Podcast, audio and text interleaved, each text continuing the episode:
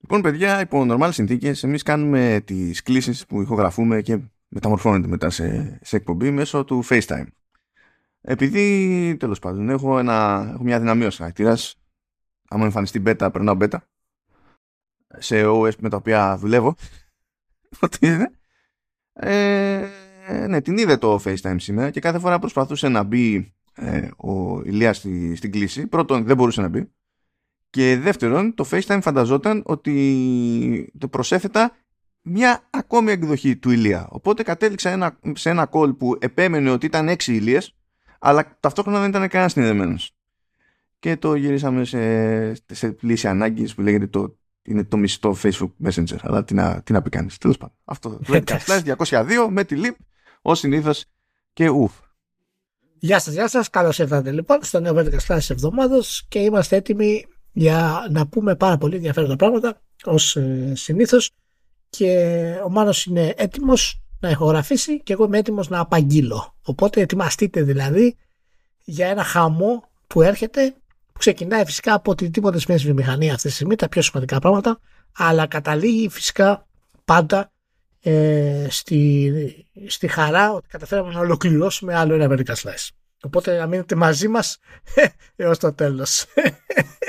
έχουμε σήμερα πολλά. Έχουμε Microsoft, έχουμε Bethesda, έχουμε Activision Blizzard, έχουμε State of Play της Sony, έχουμε διάφορα πραγματάκια. Διάφορα. Μέχρι και Ρωσία-Ουκρανία έχουμε. Ό,τι θέλετε έχουμε. Ρωσία-Ουκρανία έχουμε σήμερα. Έχουμε διάφορες καταστάσεις και ε, όταν ακούτε αυτό το, το pod θα έχει ήδη κυκλοφορήσει, θα έχει ανέβει τέλος πάντων ε, η εκπομπή που κάνω στο, στο RetroX. Γεια σας παιδιά, να είστε καλά. Ε, μπείτε και κάντε ένα subscribe και like στα παιδιά. Το Industry Resolved εννοεί ο ποιητής. Το Industry Resolved εννοεί ο ποιητής, το οποίο θα είναι διαθέσιμο, μάλλον βγαίνει την Κυριακή 8 η ώρα, οπότε αυτή τη στιγμή θα μπορείτε να το δείτε.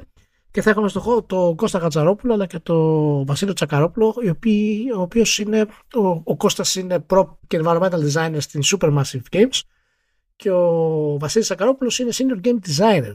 Και μαζί θα έχουμε, έχουμε κάνει ήδη μια κουβέντα τη στιγμή που μιλάω, έχει ήδη γίνει. Καταλαβαίνετε τώρα τι, τι vertical slide κάνουμε αυτή τη στιγμή, έτσι. Δηλαδή μιλάμε, ούτε ο Christopher Nolan θα το κάνει αυτό, χρονικά δηλαδή.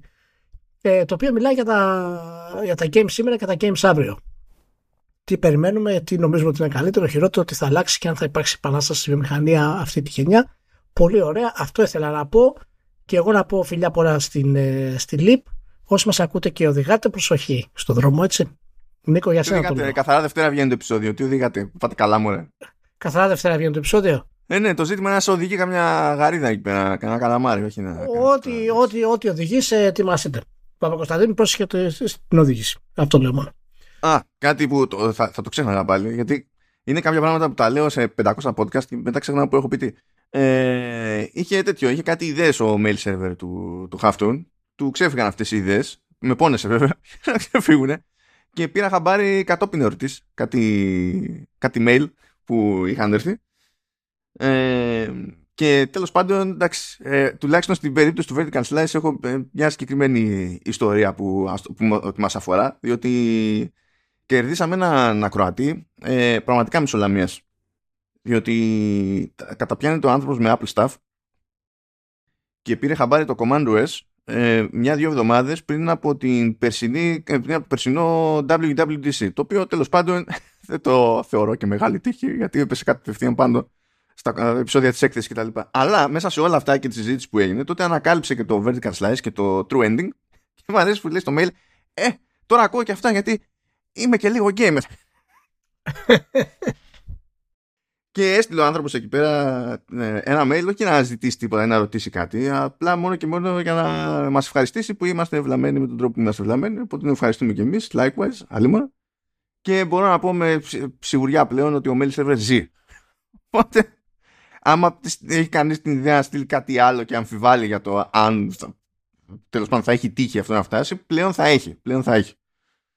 Anyway, ε, μιας και είπες ότι βασανίζει με τα παιχνίδια του σήμερα και τα παιχνίδια του αύριο και έχεις συζητήσει εκεί πέρα στο Industry Result, θέλω να σα ενημερώσω ότι σύμφωνα με μια εταιρεία που έχει και επίδιο συμφέρον, διότι υποτίθεται ότι καταπιάνεται με Generative AI, ε, το 99% των gamers μετά από δική της έρευνα ε, είναι ενθουσιασμένο λέει με, τη, με το ενδεχόμενο για ε, ε, NPC ε, βασιζόμενους σε, σε τέλος πάντων AI τύπου chat GPT και τα λοιπά. Κάτι που έχει ξεκινήσει ήδη να παίζει παιχνίδια, η αλήθεια είναι.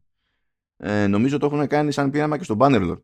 Ε, αλλά εντάξει, τώρα είναι λίγο περίεργο γιατί στην πράξη είναι λίγο αργό, ξέρω εγώ. Αλλά έχουν μπει στη, στη διαδικασία. Βέβαια, βέβαια, έτσι. Ε, να σημειώσω ότι αυτό το smart NPCs με generative AI και τα λοιπά συνήθως αναφέρεται σε ατάκες, σε ερωταπαντήσεις και τα λοιπά. Όχι ξαφνικά είναι πιο έξυπνοι στη μάχη. Τέτοιο. Μην περιμένετε κάτι αυτό. Αλλά λέει το 99% των gamers είναι, είναι ενθουσιασμένο. Δεν ξέρω αν σου δόθηκε ποτέ αυτή η εντύπωση. Κάθε πότε πετυχαίνεις gamers να παραπονιούνται για, το, για τη στασιμότητα του AI. Δεν ξέρω είναι 99% είναι πολύ καλό το 99%. Πώς το βλέπεις; Εντάξει, δεν είναι και 100. Δεν είναι και 100. Ναι. ναι, ναι, δεν είναι και 100. Είναι κολλά. Ναι. Εντάξει, εντάξει, είναι από τα μεγαλύτερα προβλήματα που έχουμε στη, στη βιομηχανία. Fun stuff, fun stuff. Τουλάχιστον δεν γκρινιάζουμε μόνο εμείς. Κάτι είναι γι' αυτό. Ε, λοιπόν, πάμε γρηγοράκια, γρηγοράκια. Ε, επανέρχεται εκεί πέρα η Amazon. Δοκιμάζει ό,τι μπορεί η Amazon και από ό,τι φαίνεται δοκιμάζει ό,τι μπορεί, όποτε μπορεί, περισσότερο με Κορεάτες. Αφού έκανε το κονέ εκεί πέρα με Tomb Raider που δεν είναι με Κορεάτες. Ε, έκανε κονέ εκεί πέρα και με την NC Soft και θα φέρει, λέει, στις δυτικές αγορές το Throne and Liberty και θα το φέρει σε PC, PS5 και Xbox Series.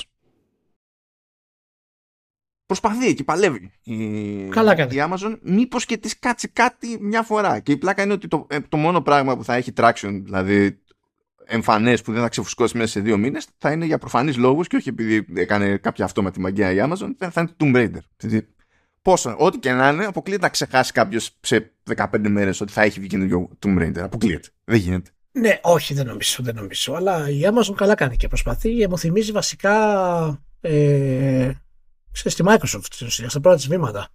Προσπαθούσε, προσπαθούσε, προσπαθούσε και κάποια στιγμή της έκατσε κάτι και προχώρησε. Αλλά μου αρέσει που η Amazon ε, είναι, ξέρεις, κάνει πολύ φιλόδοξα βήματα. Δηλαδή τώρα το να, να έχεις ένα από τους βασικούς τίτλους να είναι ένα next gen multiplayer online RPG ε, είναι. δείχνει ότι πας πολύ. Έχεις, έχεις βλέψεις.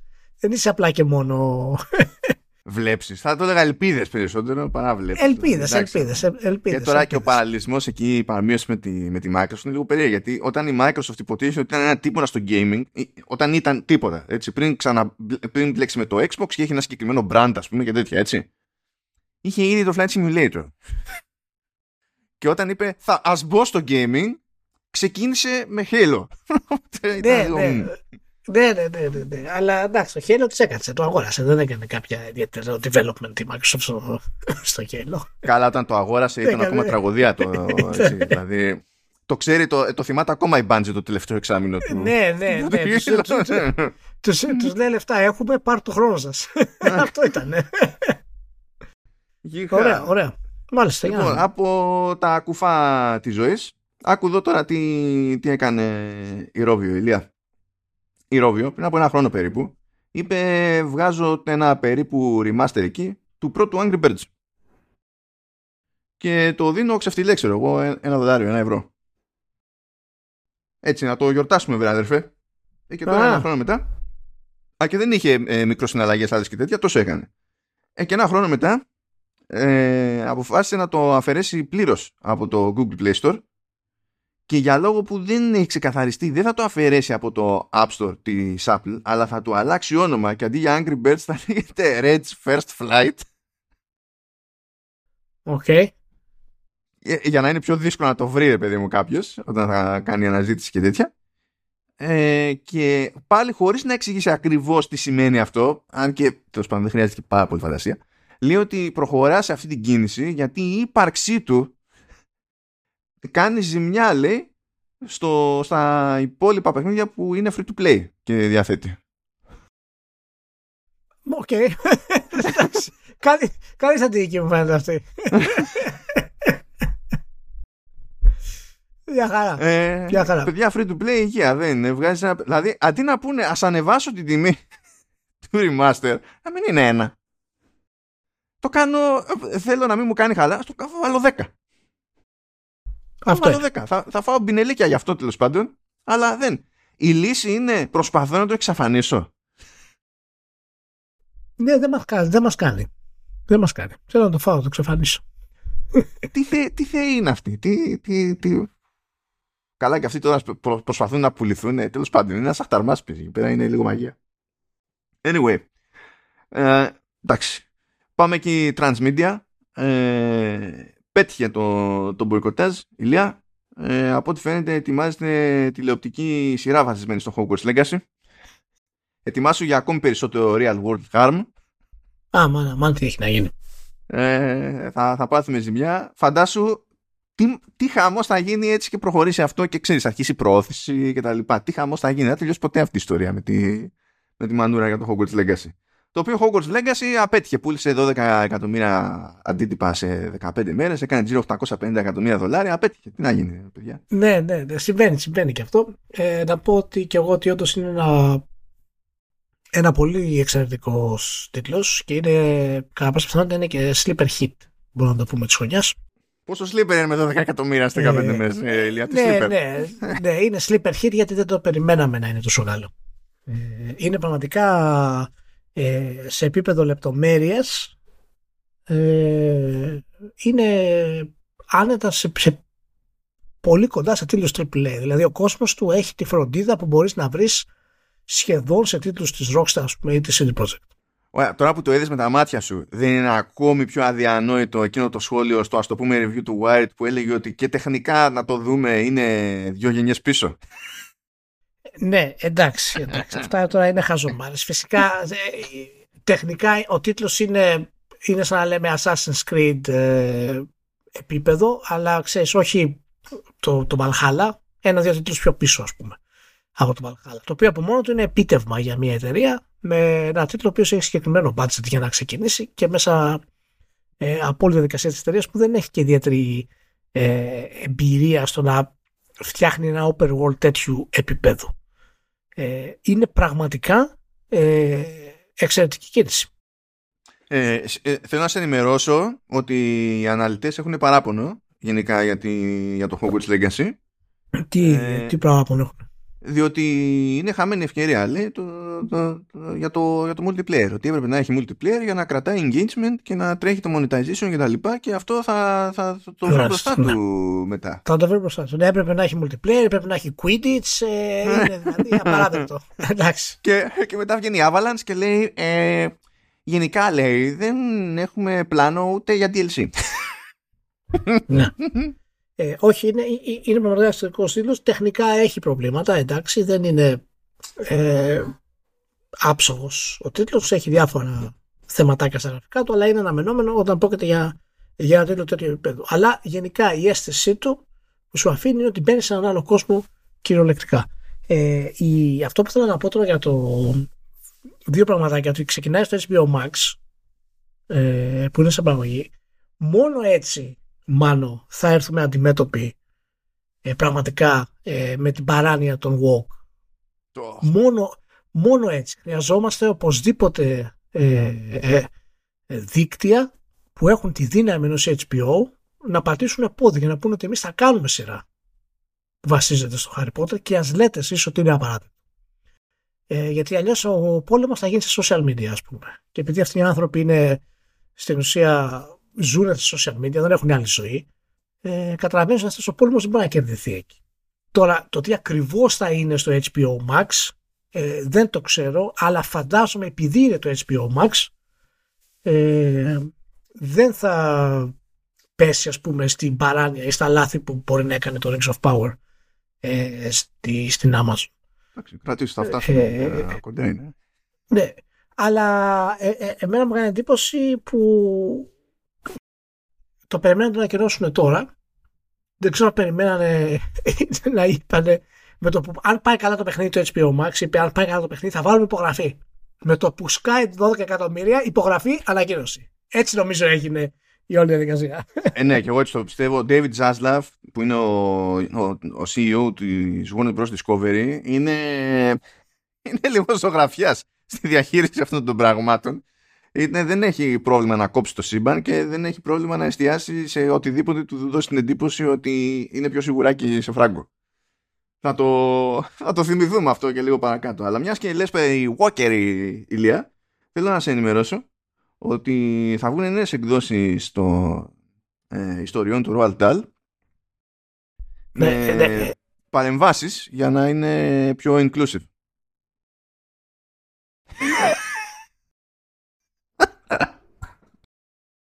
Το έστω και ο Νίκος Παπακοσταντίνου αυτό μου το, μου το είπε. Κάνανε αλλαγές οι οποίες ήταν, ήταν τραγικές. Είναι πραγματικά απαράδεκτο αυτό το πράγμα. Και φτάνουμε στο σημείο πλέον που ε, δεν, δεν, δεν, δεν μπορώ να εκφραστώ χωρίς να πω μεγάλες κουβέντες. Και δεν θέλω να πω μεγάλες κουβέντες γιατί δεν έχει νόημα. Αλλά εάν θα έλεγα μεγάλες κουβέντες θα μπορούσα να πούμε ότι είναι το άλλο πρόσωπο του φασισμού. Αλλά δεν θα πω μεγάλες κουβέντες. Πολύ Φα- απλά. Γιατί δεν υπάρχει, δεν υπάρχει κανένας λόγος. να πούμε μεγάλες κουβέντες. Πρέ- πρέπει να είμαστε μετρημένοι.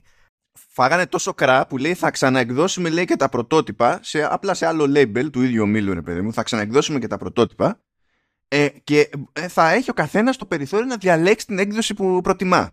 Και τώρα τι θέλει να μας πει εκεί πέρα εκδοτική ότι θα εξηγεί στον άλλον, θα τα βρίσκει, θα βρίσκει μπροστά του και θα λέει Ματίλτα ξέρω εγώ, Roald Dahl. Θα εξηγεί ποια έκδοση είναι πια. Μας κοροϊδεύει τώρα. Όχι, μπορεί οι εκδόσεις να είναι annotated. Να φτάσουμε σε woke annotation να έχουν τα βιβλία. Να φτάσουμε σε αυτή την απαράτεκτη ας πούμε κατάσταση. Ε, Μιας που το αναφέρουμε, να πούμε ότι ένα εξαιρετικό podcast έχει ανέβει που λέγεται The Witch Trials. Α, ναι, το ξέρω αυτό, ναι. το οποίο έχει όλη την ιστορία της, ε, της Rowling με εμφάνιση της Rowling στο, στο pod και επικοινωνία ας πούμε του, της κοπέλας της Μέγαν που κάνει το, το podcast ε, που εξηγεί και με πραγματικές συνεντεύξεις και τις δύο πλευρές και φυσικά τη θέση της ε, Rowling και δείχνει από τον τίτλο καταλαβαίνετε τι σημαίνει το Witch Trial. Ε, αναφέρονται μέσα πράγματα τα οποία έχουν φτάσει στο σημείο να απειλούν τη ζωή της Rowling να, να δέχεται ε, επιθέσεις ε, φραστικές και απειλές ε, μέσα στα social media που φτάνουν στο επίπεδο του βιασμού και θα σου σπάσω τη μούρη με ένα τούβλο. Εντάξει, αυτά είναι προβλεπές στα social, δεν καταλαβαίνω. τι Α, έκδοση α, αυτά είναι προβλεπές, ναι. Οπότε καταλαβαίνετε ότι ε, αυτά τα δύο άκρα που μας τραβάνε δεν μπορούμε να κάνουμε ούτε σωστή συζήτηση για το αν όντως ε, υπάρχουν πράγματα μέσα που θα μπορούσε η Rowling να έχει κάνει καλύτερα ε, το οποίο αυτό απευθύνεται σε όλους τους συγγραφείς όλων των εποχών και ότι όλοι οι συγγραφείς είναι παιδιά της στιγμής τους. Δεν υπάρχει ένας συγγραφής που είναι παιδί 20 χρόνια μετά. Και είναι πολύ σημαντικό να το ακούσετε αυτό το, το podcast. Είναι δύο επεισόδια έχουν βγει, μπορεί να βγουν για παραπάνω. Σίγουρα θα βγουν για παραπάνω. Ναι, υποτίθεται ότι είναι σειρά και εγώ άκουσα. Ε, δηλαδή δεν, το, έχω- δεν έχω ακούσει τις εκπομπές, αλλά είχα πάρει χαμπάρι ότι έρχεται, ρε παιδί μου. Είχα δει τις ανακοινώσεις. Όχι, είναι καιρός είναι καιρός να έχουμε δηλαδή τέτοιο επίπεδο αντιδράσεις από, απλά, από, από απλό πόλεμο στα social media, ας πούμε, σε αυτή την, ε, την κατάσταση. Και ενώ είναι πάρα πολύ σημαντικό να μπορέσουμε να έχουμε ισορροπία σε όλους αυτούς που ε, κοινωνικά δέχονται απίστευτη και άδικη κριτική, όπως είναι ας πούμε η τρανς ή ε, ό,τι άλλη ταυτότητα θελήσετε να έχετε ε, και, να, και να εκφράζετε, και αυτό είναι κάτι που πρέπει να το κάνουμε και να τους δώσουμε μια βάση να αισθάνονται ότι ε, ξέρεις, είναι μέρος αυτής της κοινωνίας χωρίς προβλήματα. Και αυτό είναι κάτι το οποίο είναι πάρα πολύ δύσκολο. Δεν είναι εύκολο γιατί ο κόσμος είναι γεμάτος από προκαταλήψεις. Αλλά ο τρόπος για να το κάνεις δεν είναι η φιλο- η φιλοσοφία της αγέλης. Δεν είναι η φιλοσοφία αυτής της παράνοιας. Δεν γίνεται να, να επιμένεις ότι η, η, η Rowling με τα tweets ε, κάνει πρα- ε, ζημιά ουσιώδη στον πραγματικό κόσμο από τη μία και απ' την άλλη να θεωρείς ότι επειδή, εσύ, επειδή θεωρείς ότι ισχύει αυτό το πράγμα η φυσιολογική αντίδραση είναι, τι, είναι, είναι οι απειλές κατά της ζωής και της σωματικής ακεραιότητας και, και τα λοιπά. Δηλαδή δεν- πώς, θα, πώς, πώς θα συζητήσουμε έτσι; Δεν υπάρχει περίπτωση να συζητήσουμε καθόλου. Για να δω. Προχωράμε. προχωράμε. Λοιπόν, ναι, οκ. Uh, τι άλλο έχουμε που έχω βάλει στα transmedia; Ναι, αυτό έχω πει παιδιά ότι τα mobile games από τους μεγάλους τα θεωρώ transmedia, θεωρώ ότι είναι τίποτα, είναι, είναι, είναι πρόθεση. Δεν είναι.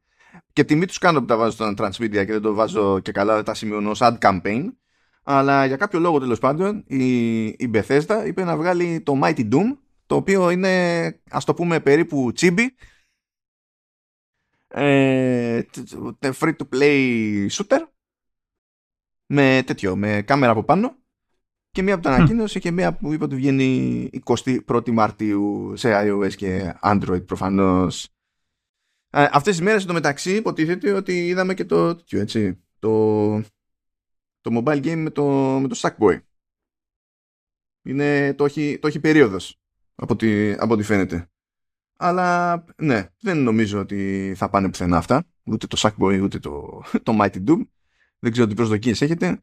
Αλλά αυτό, όλα αυτά τα πράγματα είναι στημένα για άλλη δουλειά. Θα δούμε. Ξέρω εγώ. Μπορεί να βγω λάθος. Μπορεί να, να πέσουμε πάνω σε Marvel Snap. Εντάξει. Μπορεί.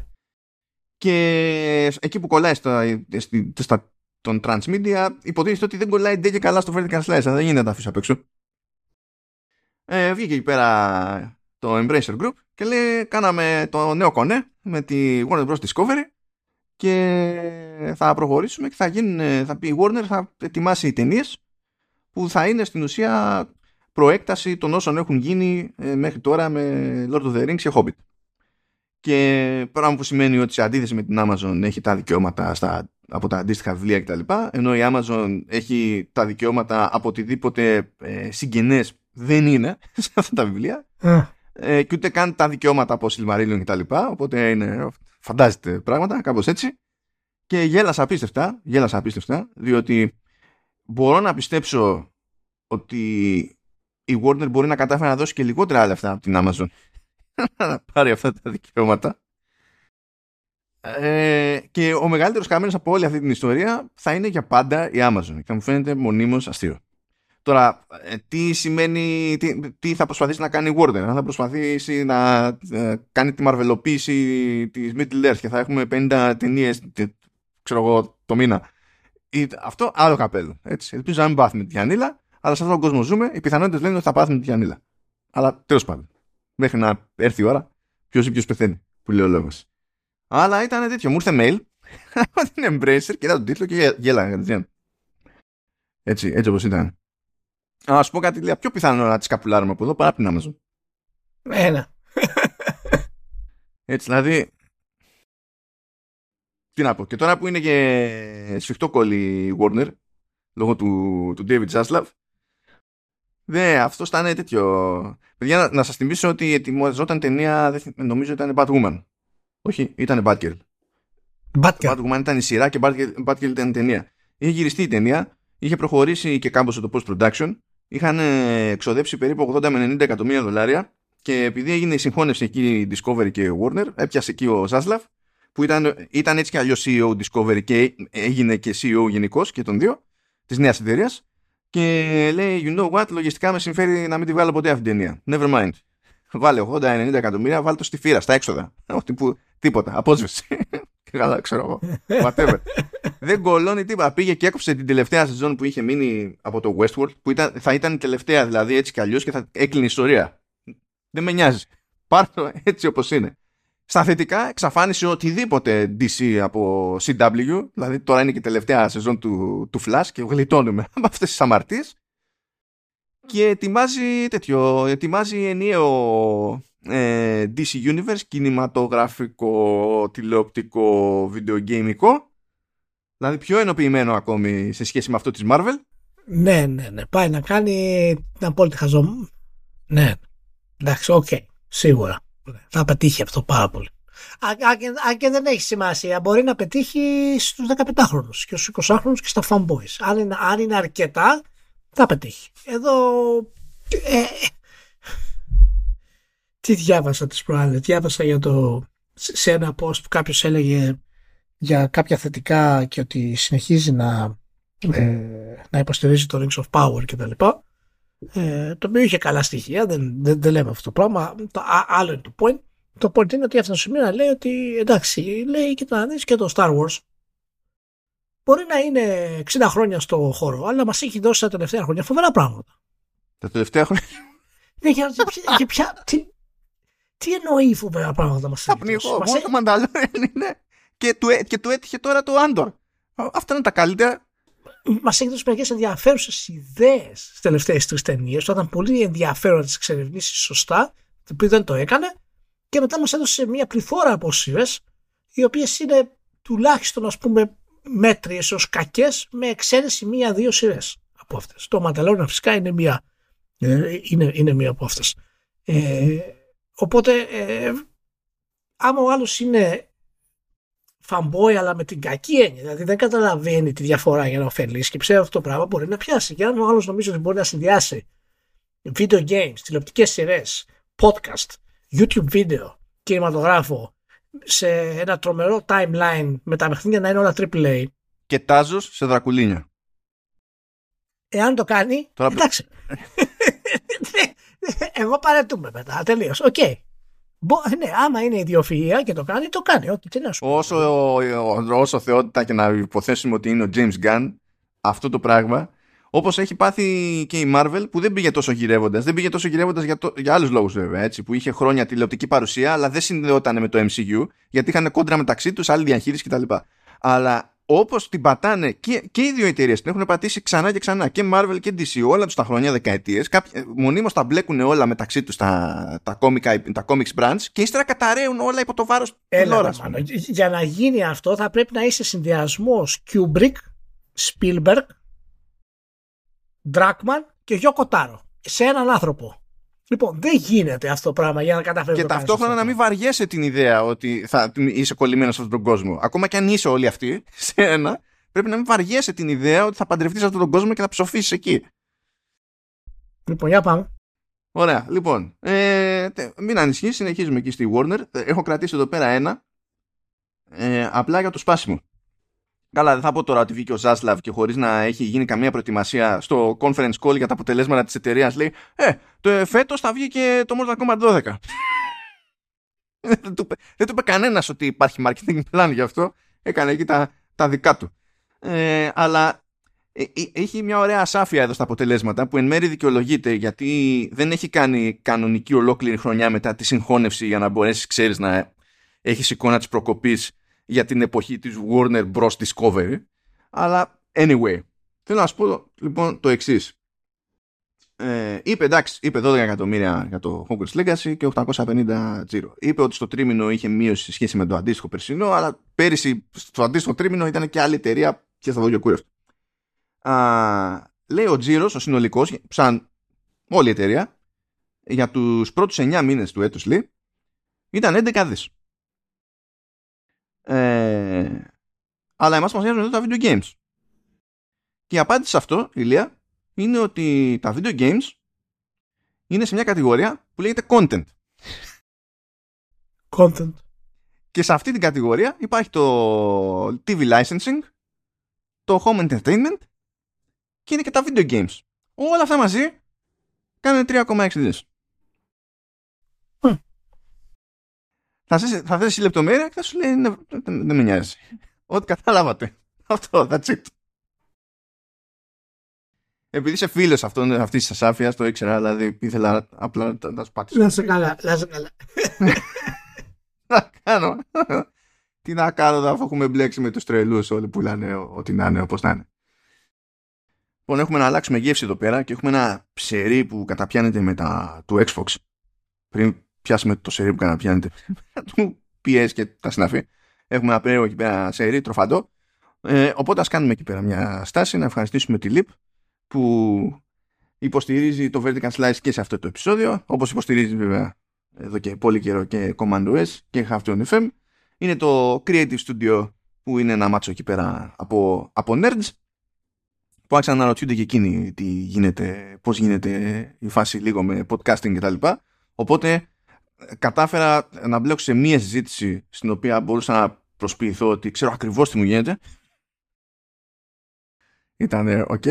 Ε, αλλά όπως όλοι και εκείνοι όσο ζουν μαθαίνουν καταπιάνονται με ένα μάτσο πράγματα 16 χρόνια κάθονται και τρώγονται τώρα Γι' αυτό μπλέκουν με 3D, μπλέκουν με interactive installations, μπλέκουν με, με metaverse και με συγκεκριμένες τέλος πάντων εμπειρίες στο metaverse που εξυπηρετούν τον Α, τον Β, τον Γ πελάτη και αυτό που έχει μέσα στο, στο μυαλό του. Ε, έχουν όλες λάθος συλλογές στο γραφείο για να αποσπάτε την προσοχή, ε, τη δική μου τουλάχιστον, ε, ακριβώς την ώρα που δεν πρέπει.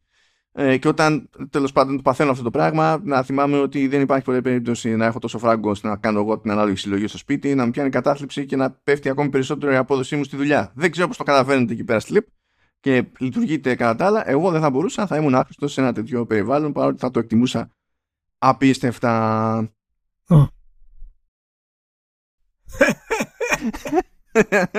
Μάλιστα το. Ε, πρέπει το μισοένιωσε, το φαντάστηκες λίγο. Είναι complete, είναι complete. Ήταν αυτό το πώς κάναμε δουλειά στο, στο GamePro με το φραπέ δίπλα στη 14 που παίζαμε κοτόρ. Ένα αλλάξει, ήταν αυτό. Μην μου το θυμίζεις. Τότε ήταν γαμάτο, αλλά τώρα πονάω όταν το σκέφτομαι σε αυτήν την ηλικία. Τώρα θα βλέπαμε την τύφλα μας. Θα λέγαμε τι είναι αυτό, πού πάμε. Γιατί παίζω, γιατί το κάνουμε αυτό στην εαυτό Ντροπή, ντροπή, ντροπιαστικό. Ντροπιαστικό παρελθόν. Και τι ήταν, το αγαπημένο μου ήταν που είχαμε τσιτώσει τον το, το Κωνσταντίνο με Manhunt. Του βάλαμε να παίζει Manhunt και σε κάποια φάση κάτι του λέμε και πετάγεται πάνω σαν να είναι έτοιμος για καυγά. Είχε μπει. Ότι μα και λέμε ότι. Τίποτα, απλά ερώτηση κάναμε στα μάτια. Απόδειξη ότι τα video games ε, μας επηρεάζουν την ψυχολογία και πάμε κατά διάλογο και γινόμαστε βίαιοι κτλ. Δεν έχουν τέτοια στη λύπη. Στη λύπη είναι, είναι Όχι. ok τύποι. Μη, Όχι. Μην δεν, έχουμε τέτοια, δεν έχουμε τέτοια με τη λύπη. Είναι, είναι complete. Είναι complete. Γι' αυτό μαζεύουν και την cool πελατεία τους ε, ανά την Ιφίλιο και συνεχίζουν τη δουλειά τους ακάθεκτη και την ανάπτυξή τους επίσης ακάθεκτη μετά από 16 συναπτά έτη ύπαρξης. Τους ευχαριστούμε ως συνήθως και μπορούμε να πέσουμε περίπου στο βούρκο. Ε, όπως έλεγα και στο facebook Ηλία, πάει πλέον το αστείο το η Microsoft αγόρασε τη, τη Zenimax ώστε από σπόντα τουλάχιστον να πάρει τον Mikami και να πει ότι έχω έναν Ιάπωνα δημιουργώ με ιστορία από πίσω. Διότι ο Μικάμι είπε, you know what, ε, φεύγω από την Tango Gameworks. Τι κάνει, δεν είπε τι θα κάνει. Δεν είπε ξεκόβω από τα games, δεν είπε θα χαλαρώσω, δεν είπε κτλ. Δεν είπε δεν θα κάνω τίποτα. Γενικά δεν είπε, απλά είπε φεύγω. Μέχρι εκεί ξέρουμε δηλαδή τι, τι παίζει.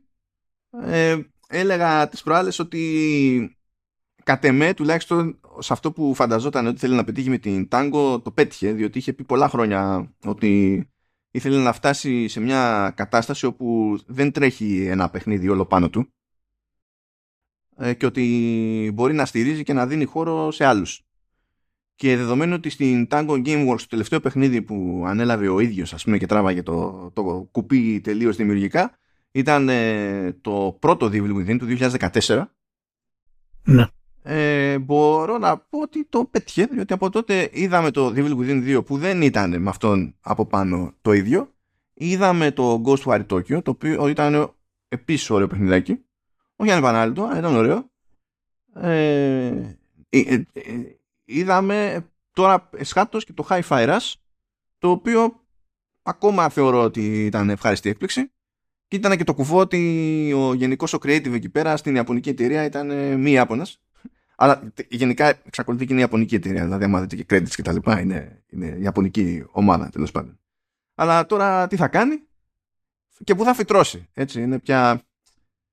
Ε, ποια νετή θα τον βάλει μαζί με όλους τους άλλους Ιάπωνες που έχει μαζέψει. Είναι. Ε, εντάξει, κοιτάξτε, δεν είναι και μικρός σε ηλικία, έτσι. Ο, όχι. Ε, γι' αυτό λέγα και εγώ ότι αν, αν φυτρώσει και πει ε, εντάξει αποσύρωμαι για την ηλικία και μόνο δεν θα μου φαίνονταν παράξενο. Αλλά πιστεύω ταυτόχρονα ναι. ότι άμα ήταν να κινηθεί κάπως έτσι έστω θα πέταγε ένα υπονοούμενο στην ανακοίνωση. Εξαρτάται και σε τι κατάσταση είναι. Οι Άπωνες τώρα είναι πάντα πολύ κλειστοί. Και από τη μία μπορείς να πεις ότι δεν ξέρω αν μπορεί να χειριστεί τώρα όλη τη διαδικασία και να γίνει παραγωγός ενός μεγάλου AAA παιχνιδιού που έχει πάρει ας πούμε, χρηματοδότηση από κάποια εταιρεία. Ε, ελάχιστοι που το κάνουν αυτό σε τέτοιες ηλικίες. Ξέρω, ο Kojima είναι η εξαίρεση της εξαίρεσης.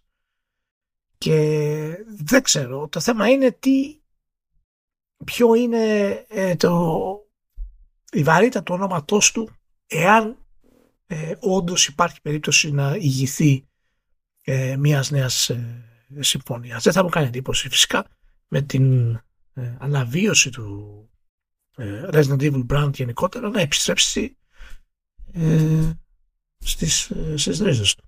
Να γυρίσει Capcom. Και να, ναι, και να του πει η Capcom, κοίτα να δεις, τα τελευταία χρόνια εμείς πάμε από το καλό στο καλύτερο. Σιγά σιγά ξεκινήσαμε και επιστρέφουμε και τα μεγάλα μας brand ποιοτικά καλά.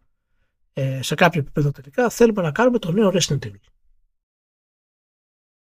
Εντάξει, αυτό σίγουρα θα, θα εξυπηρετούσε την Capcom, αλλά δεν ξέρω αν Ναι, είναι ναι. και ο Μούντο Μικάμι, ας πούμε. Όχι, όχι, ναι, απλά δεν ξέρω αν και ο Μικάμι κάνει για αυτό το ρόλο. Μμ. Δεν μπορείς τώρα μετά από 30 χρόνια, 35 χρόνια πόσο είναι στην, ε, στη βιομηχανία ξαφνικά να ξεμάθεις ότι έχεις μάθει και να βγάλεις κάτι άλλο. Όπως είπαμε αυτό είναι η εξαίρεση της εξαίρεσης. Είναι ο Kojima ας πούμε και ο Μιγιαμότο. Τώρα εάν ο Μικάμι το κάνει και δημιουργήσει ένα νέο Resident Evil και φέρει λίγο στο χώρο του, του survival horror κάτι, κάτι διαφορετικό, κάτι καινούριο ε, κρατώντας τα στοιχεία του Resident Evil ε, το inventory management θέλω να πω φυσικά και τη χρήση των, των όπλων και ε, του multi-platform gameplay up-down δεξιά αριστερά ας πούμε με αυτές τις ε, μικρές περιοχές γενικά ε, που χαρακτηρίζουν το Resident Evil. Ε, δεν το θεωρώ απίθανο απλά δεν ξέρω είναι, είναι, είναι δύσκολο να, να δούμε πάντως δεν νομίζω να θα ήταν ίσως πολύ καλό να του έλεγε η Microsoft έλα να ηγηθείς της εταιρείας μας σε κάτι. Αυτές είναι κινήσεις που δεν ξέρω αν η Microsoft μπορεί να τις κάνει γενικά. Ω, Ποιος ξέρει, θα δούμε. Ε, λοιπόν, στα, σε κάτι πιο γρήγορο, αλλά σχετικό με τέλος πάντων Xbox μεριά, ε, ανέβηκε η τιμή των Xbox Series στη Σουηδία και είναι η δεύτερη άνοδος τιμής που έχει γίνει. Έχουμε, σχετικά, σχετικά πρόσφατα είχαμε και μια άνοδο τιμή στο, στην Ιαπωνία. Βέβαια, με την άνοδο αυτή και στις δύο αυτές χώρες που ε, θα δείτε ότι ναι, η Σουηδία μπορεί να είναι ευρωπαϊκή χώρα αλλά δεν είναι στο ευρώ. Παίζει ρόλο αυτό. Δεν είναι τυχαίο. Ε, αλλά μετά την αύξηση τιμών ε, ε, εξακολουθούν και είναι τέλος πάντων σχετικά φθηνά. Σχετικά φθηνά. Ειδικά στην Ιαπωνία νομίζω ότι και με την αύξηση τιμών είναι φθηνότερα από ότι είναι στην Ευρώπη και στην Αμερική. Ναι. Οπότε είναι λίγο άλλη η βάση υπολογισμού τέλος πάντων που έχει να κάνει η Microsoft και η αλήθεια είναι ότι ενώ σκίστηκε η ισοτιμία ευρώ-δολάριο κάπως έχουν επανέλθει τα πράγματα οπότε μ, δεν είμαι σίγουρος ότι το ότι έχει κάνει μια προσαρμογή στη μία μπάντα και στην άλλη μπάντα και σε τελείως άλλα νομίσματα που είναι σε τελείως άλλη κατάσταση ε, από άψη συναλλαγματικών έτσι, ισορροπιών ότι σημαίνει ότι δεν και καλά ό, όπου να είναι θα δούμε και προσαρμογή σε ευρώ. Δεν θα πω ότι το αποκλείει ό, όλο αυτό, αλλά δεν το καθιστά και προφανές. Δεν είναι ντε και καλά η αρχή ενός κύματος που απλά θα σαρώσει όλες τις αγορές και ο καθένας περιμένει τη σειρά του. Με την ίδια λογική ας πούμε που Netflix πήγε και έριξε τιμές έως και 50% σε κάποια προγράμματα σε καμιά ξέρω εγώ κατοσταριά χώρες αλλά όχι στη Βόρεια Αμερική και την Ευρώπη. Γιατί άλλο θες να πετύχεις στη μία μπάντα, άλλο πράγμα θες να πετύχεις στην άλλη μπάντα. Εντάξει, δεν υπάρχει χειρότερη περίοδος από την Microsoft να ανεβάσει τιμές πάντως. Έτσι, δηλαδή, εάν αποφασίσουν να ανεβάσουν τιμές αυτή τη στιγμή εννοώ σαν γενική στρατηγική, είναι μια τελείως παράλογη κίνηση. Θα, το, το, ο κόσμος θα τους θάψει. Δεν πρέπει να κάνουν τέτοια κίνηση σε κανένα επίπεδο, γιατί αυτή τη στιγμή το Game Pass χάνει τη βαρύτητα που είχε, τα AAA τους είναι ακόμα μακριά, η συμφορία με την Activision Blizzard είναι μετέωρη και ενώ όλοι περιμένουν στον τέλος της Microsoft και δεν, δεν έχει υπάρξει ούτε καν επικοινωνία για αυτούς, θα τους ανεβάσει την τιμή μέσα σε όλο αυτό το χαμό. Πραγματικά πιστεύω να μην Δεν το έχει κάνει. νόημα, δεν έχει νόημα. Όπως είχα διαφωνήσει και με την άνοδο τιμής στο PlayStation 5, ε, διαφωνώ επίσης εδώ σε αυτή την περίπτωση για, τη, για την τιμή του, του hardware. Αν ήμασταν σε άλλο κλάδο και όχι στις κονσόλες, ας πούμε, το κομμάτι αυτό του, του gaming, θα έλεγα οκ. Αλλά επειδή δεν, είναι, δηλαδή, δεν περιμένει αυτή η αγορά να ζήσει από το hardware. ποτέ δεν περιμένει να ζήσει από το hardware. Και ήδη η Microsoft έχει πει ότι, θα, ότι ανεβάζει τις τιμές στα, στα first party που είναι μόνο για Series. Στο Ναι. εξής. Έχω, ναι, έχω μια, ένα κράτημα, ας το πούμε έτσι, μια πισινή, ας το πούμε, ε, στην περίπτωση της, της Microsoft, διότι ενώ η Sony εξαρτάται από τις κονσόλες γενικά φυσικά για να στηρίξει τα AAA της, άσχετα αν οικονομικά δεν είναι το βασικό της κομμάτι. Ε, δεν ξέρω αν το, η στρατηγική, η οικονομική στρατηγική της Microsoft για το Game Pass Καλά, δεν είναι το βασικό της κομμάτι, είναι 35% πιάνει το επί του συνόλου. Όχι, όχι, Όλο ενώ που δεν είναι είναι. το βασικό της κομμάτι για να βγάλει χρήματα η κονσόλα, η Α, πώληση ναι, της ναι. Κονσόλας. Ε, και η, η Microsoft, δεν- επειδή δεν ξέρουμε την επιχειρηματική στρατηγική της για το Game Pass, δεν έχουμε ιδέα ε, στην ουσία. Ε, δεν ξέρω μήπως έχει στηθεί σ- στο, ξέρεις, στην πληθώρα των κονσολών που θα είναι στην ουσία το hub για το, για το Game Pass.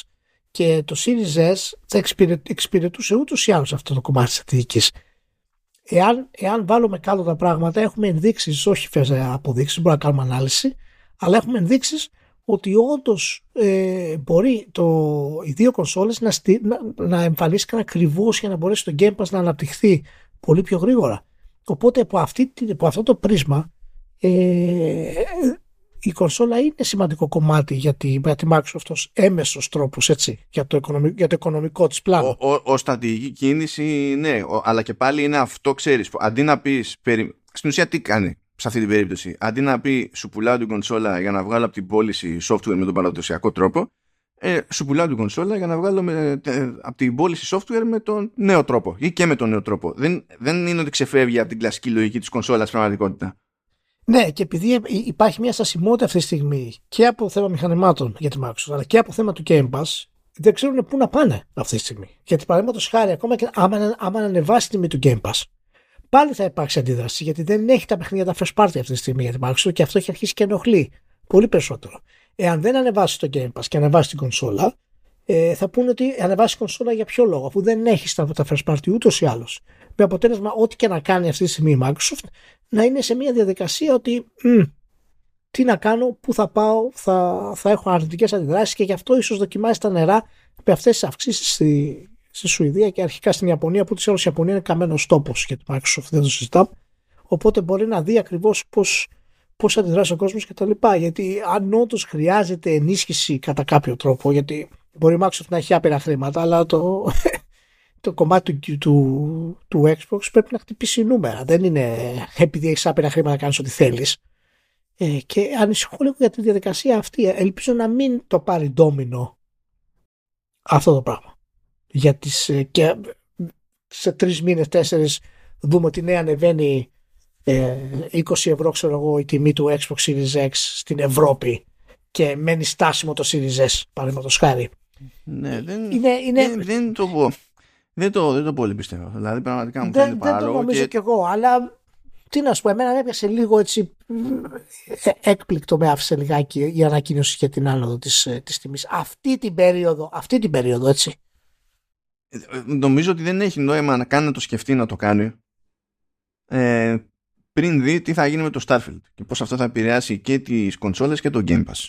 Δηλαδή δεν έχεις κάνει δεν, δεν, δεν, δεν είχες καν περιθώριο να κάνεις το πείραμα που σε ένοιαζε να κάνεις ας πούμε. Να- Δηλαδή να πεις ότι έχω λίγα δεδομένα της προκοπής να κάνεις μια τέτοια κίνηση τώρα για να διορθώσεις τι με τη φαντασία κάτι δεν είναι και είναι- ε, έτσι κι αλλιώς δεν θα σε σώσει το. Όσο, όσο hardware και να, και να πουλήσεις, αυτό μόνο του δεν θα σε σώσει. Πρέπει να, συνεχί, πρέπει να πει στον άλλο να συνεχίζει με κάποιο τρόπο να ξοδεύει. Όποιο τρόπο και αν προτιμά τέλος πάντων. Αλλά δεν είναι τώρα. ε, εντάξει, μπορεί να μπαίνει μέσα ακόμη και ειδικά στην περίπτωση του Series X, αλλά ταυτόχρονα αρχίζει και ισιώνει η αγορά και ως προς τη διαθεσιμότητα ε, των, των chipsets, που αυτό σημαίνει ότι θα φθηναίνουν κιόλας. Ε, έχει τέτοιο, έχει κατρακυλήσει και η, η, η τιμή σε RAM. Υπάρχουν τέτοια πραγματάκια σιγά σιγά που διευκολύνουν. Έτσι δεν είναι και καλά όλα κατά διάολο ώστε να μην την παλεύουμε και πω, πω πρέπει οπωσδήποτε να πειράξουμε το hardware. Τέλος πάντων. Α, στα της Activision Blizzard με τη Microsoft και τα λοιπά. Έχουμε, έχουμε, είχαμε πολύ φαν. Είχαμε πολύ φαν. Ναι. Πολύ δράμα.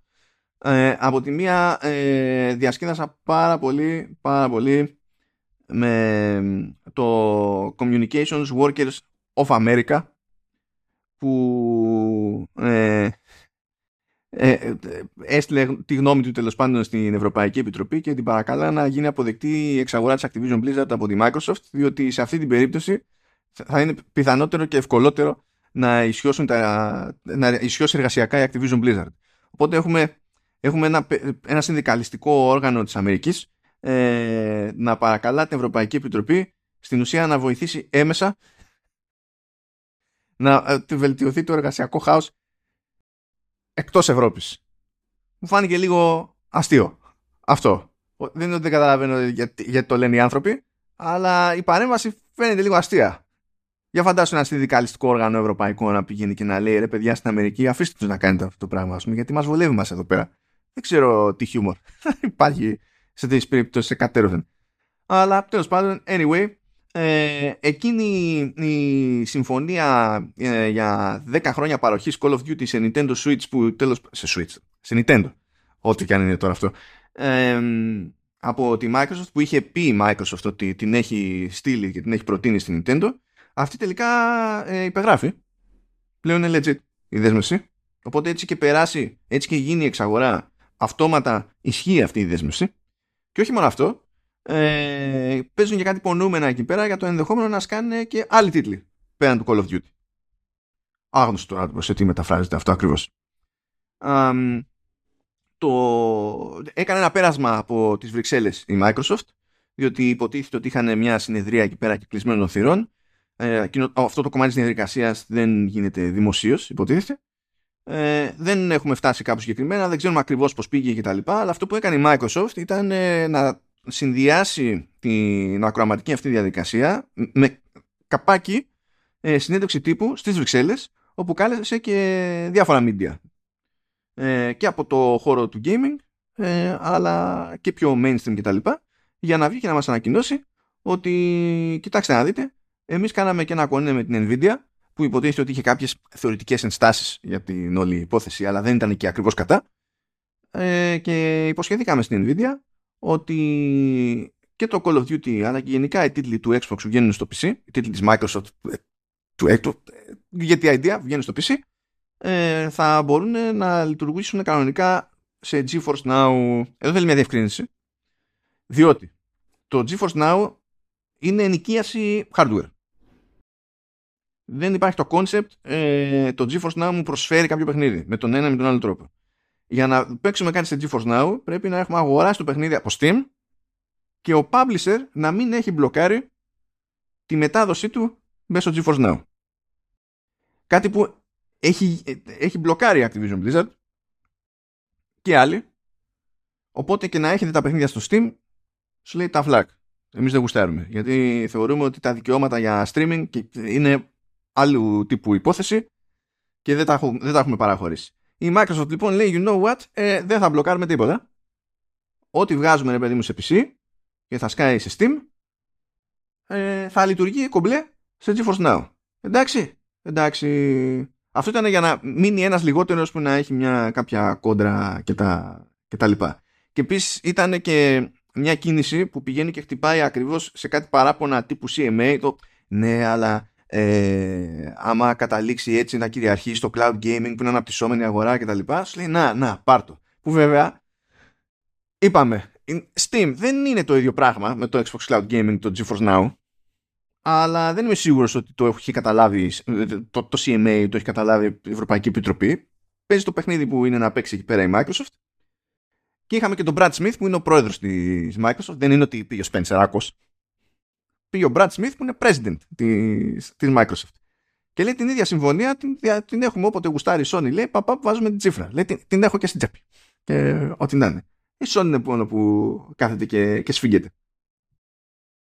Ε, είδα το ρεπορτάζ το μεταξύ όλης αυτής της ιστορίας και έκανα λίγο χάση με το Games Industry Biz που δεν μπορούσε να αποφασίσει, τουλάχιστον δεν μπορούσαν να αποφασίσουν όλοι εκείνοι που συνεισφέρουν με την αρθογραφία τους στο Games Industry Biz ε, αν η Microsoft ήξερε τι έκανε ή δεν ήξερε τι έκανε. Είχε πάρα πολύ πλάκα διότι σε κάποια φάση στη συνέντευξη τύπου η Microsoft πηγαίνει και λέει ποια είναι τα μερίδια του PlayStation παγκοσμίως και διαχρονικά. Και φυσικά στην Ευρώπη έχει, ξέρω εγώ, είναι τερμαθεού. Είναι 80%, είναι 96%, λέει, δεν θυμάμαι τι στην Ιαπωνία, δεν θυμάμαι τι είναι στην Αμερική και πάει λέγοντας. Και φυσικά αυτό υπονοεί ότι η αγορά είναι Xbox και PlayStation. Και σκάει ένα άρθρο του Games Industry Biz που το καυτηριάζει αυτό και λέει αυτό είναι μπουρδα, τι κάθεται και μας λέει Microsoft. Ε, σκάει άλλο άρθρο στο Games Industry Biz που λέει ε, θα σας πω εγώ γιατί ήταν, ε, ήταν σωστό αυτό που, το παιχνίδι που έκανε με τα ποσοστά η Microsoft και μετά σκάει κι άλλο άρθρο που ε, πάλι διαφωνεί με την, με την προσέγγιση της Microsoft ποσοστώσεις. Και δεν το καταλαβαίνω διότι το πρόβλημα σε αυτό δεν είναι η Microsoft. Το πρόβλημα σε αυτό είναι το CMA και το FTC. Διότι το CMA και το FTC έχουν αποφασίσει ότι η σχετική αγορά για όλη αυτή την ιστορία είναι οι κονσόλες με εξαίρεση την Nintendo. Οπότε η Microsoft από ποιο κομμάτι θα φέρει παραδείγματα για, τη, για τα μερίδια; Από αυτό που οι ρυθμιστικές αρχές θεώρησαν ότι παρότι παράλογο ε, είναι εκείνο που τους ενδιαφέρει. Επειδή η εξαγορά θα περάσει ε, περάσει σίγουρα. Με τον, ναι, με τον ένα τον άλλο τρόπο. Τώρα έχει αρχίσει η, ε, η στάση και η συζήτηση. Αλλάζουν τα. Μεταφέρουν τα κολπόστ που λέμε και μιλάνε τώρα ειδικά το Games Industry Biz ε, και αναφέρει πλέον ότι η, η εξαγορά έχει τη δυνατότητα να δημιουργήσει πρόβλημα λέει στο Game Subscription Market. Το game. Ποιο Game Subscription? Ποιο, ποιο είναι αυτό; Ποιο είναι; Ε,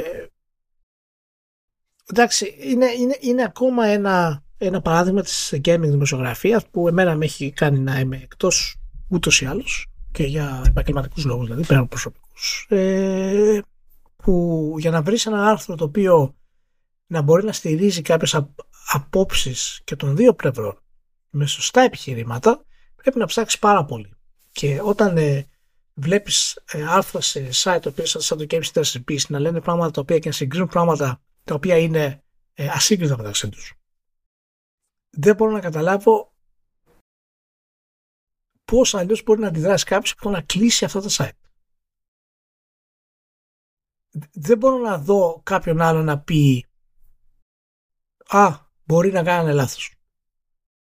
Μπορεί να είναι έτσι, μπορεί να είναι αλλιώς. Γιατί είναι φανερή η κλίση παραδείγματος χάρη του Games Industry Peace ενάντια συμφωνίας αυτής, χωρίς να έχει ουσιαστικούς λόγους. Αρχικά ήταν ε, για την ε, κυριαρχία γενικά της Microsoft και το θέμα του μονοπωλίου.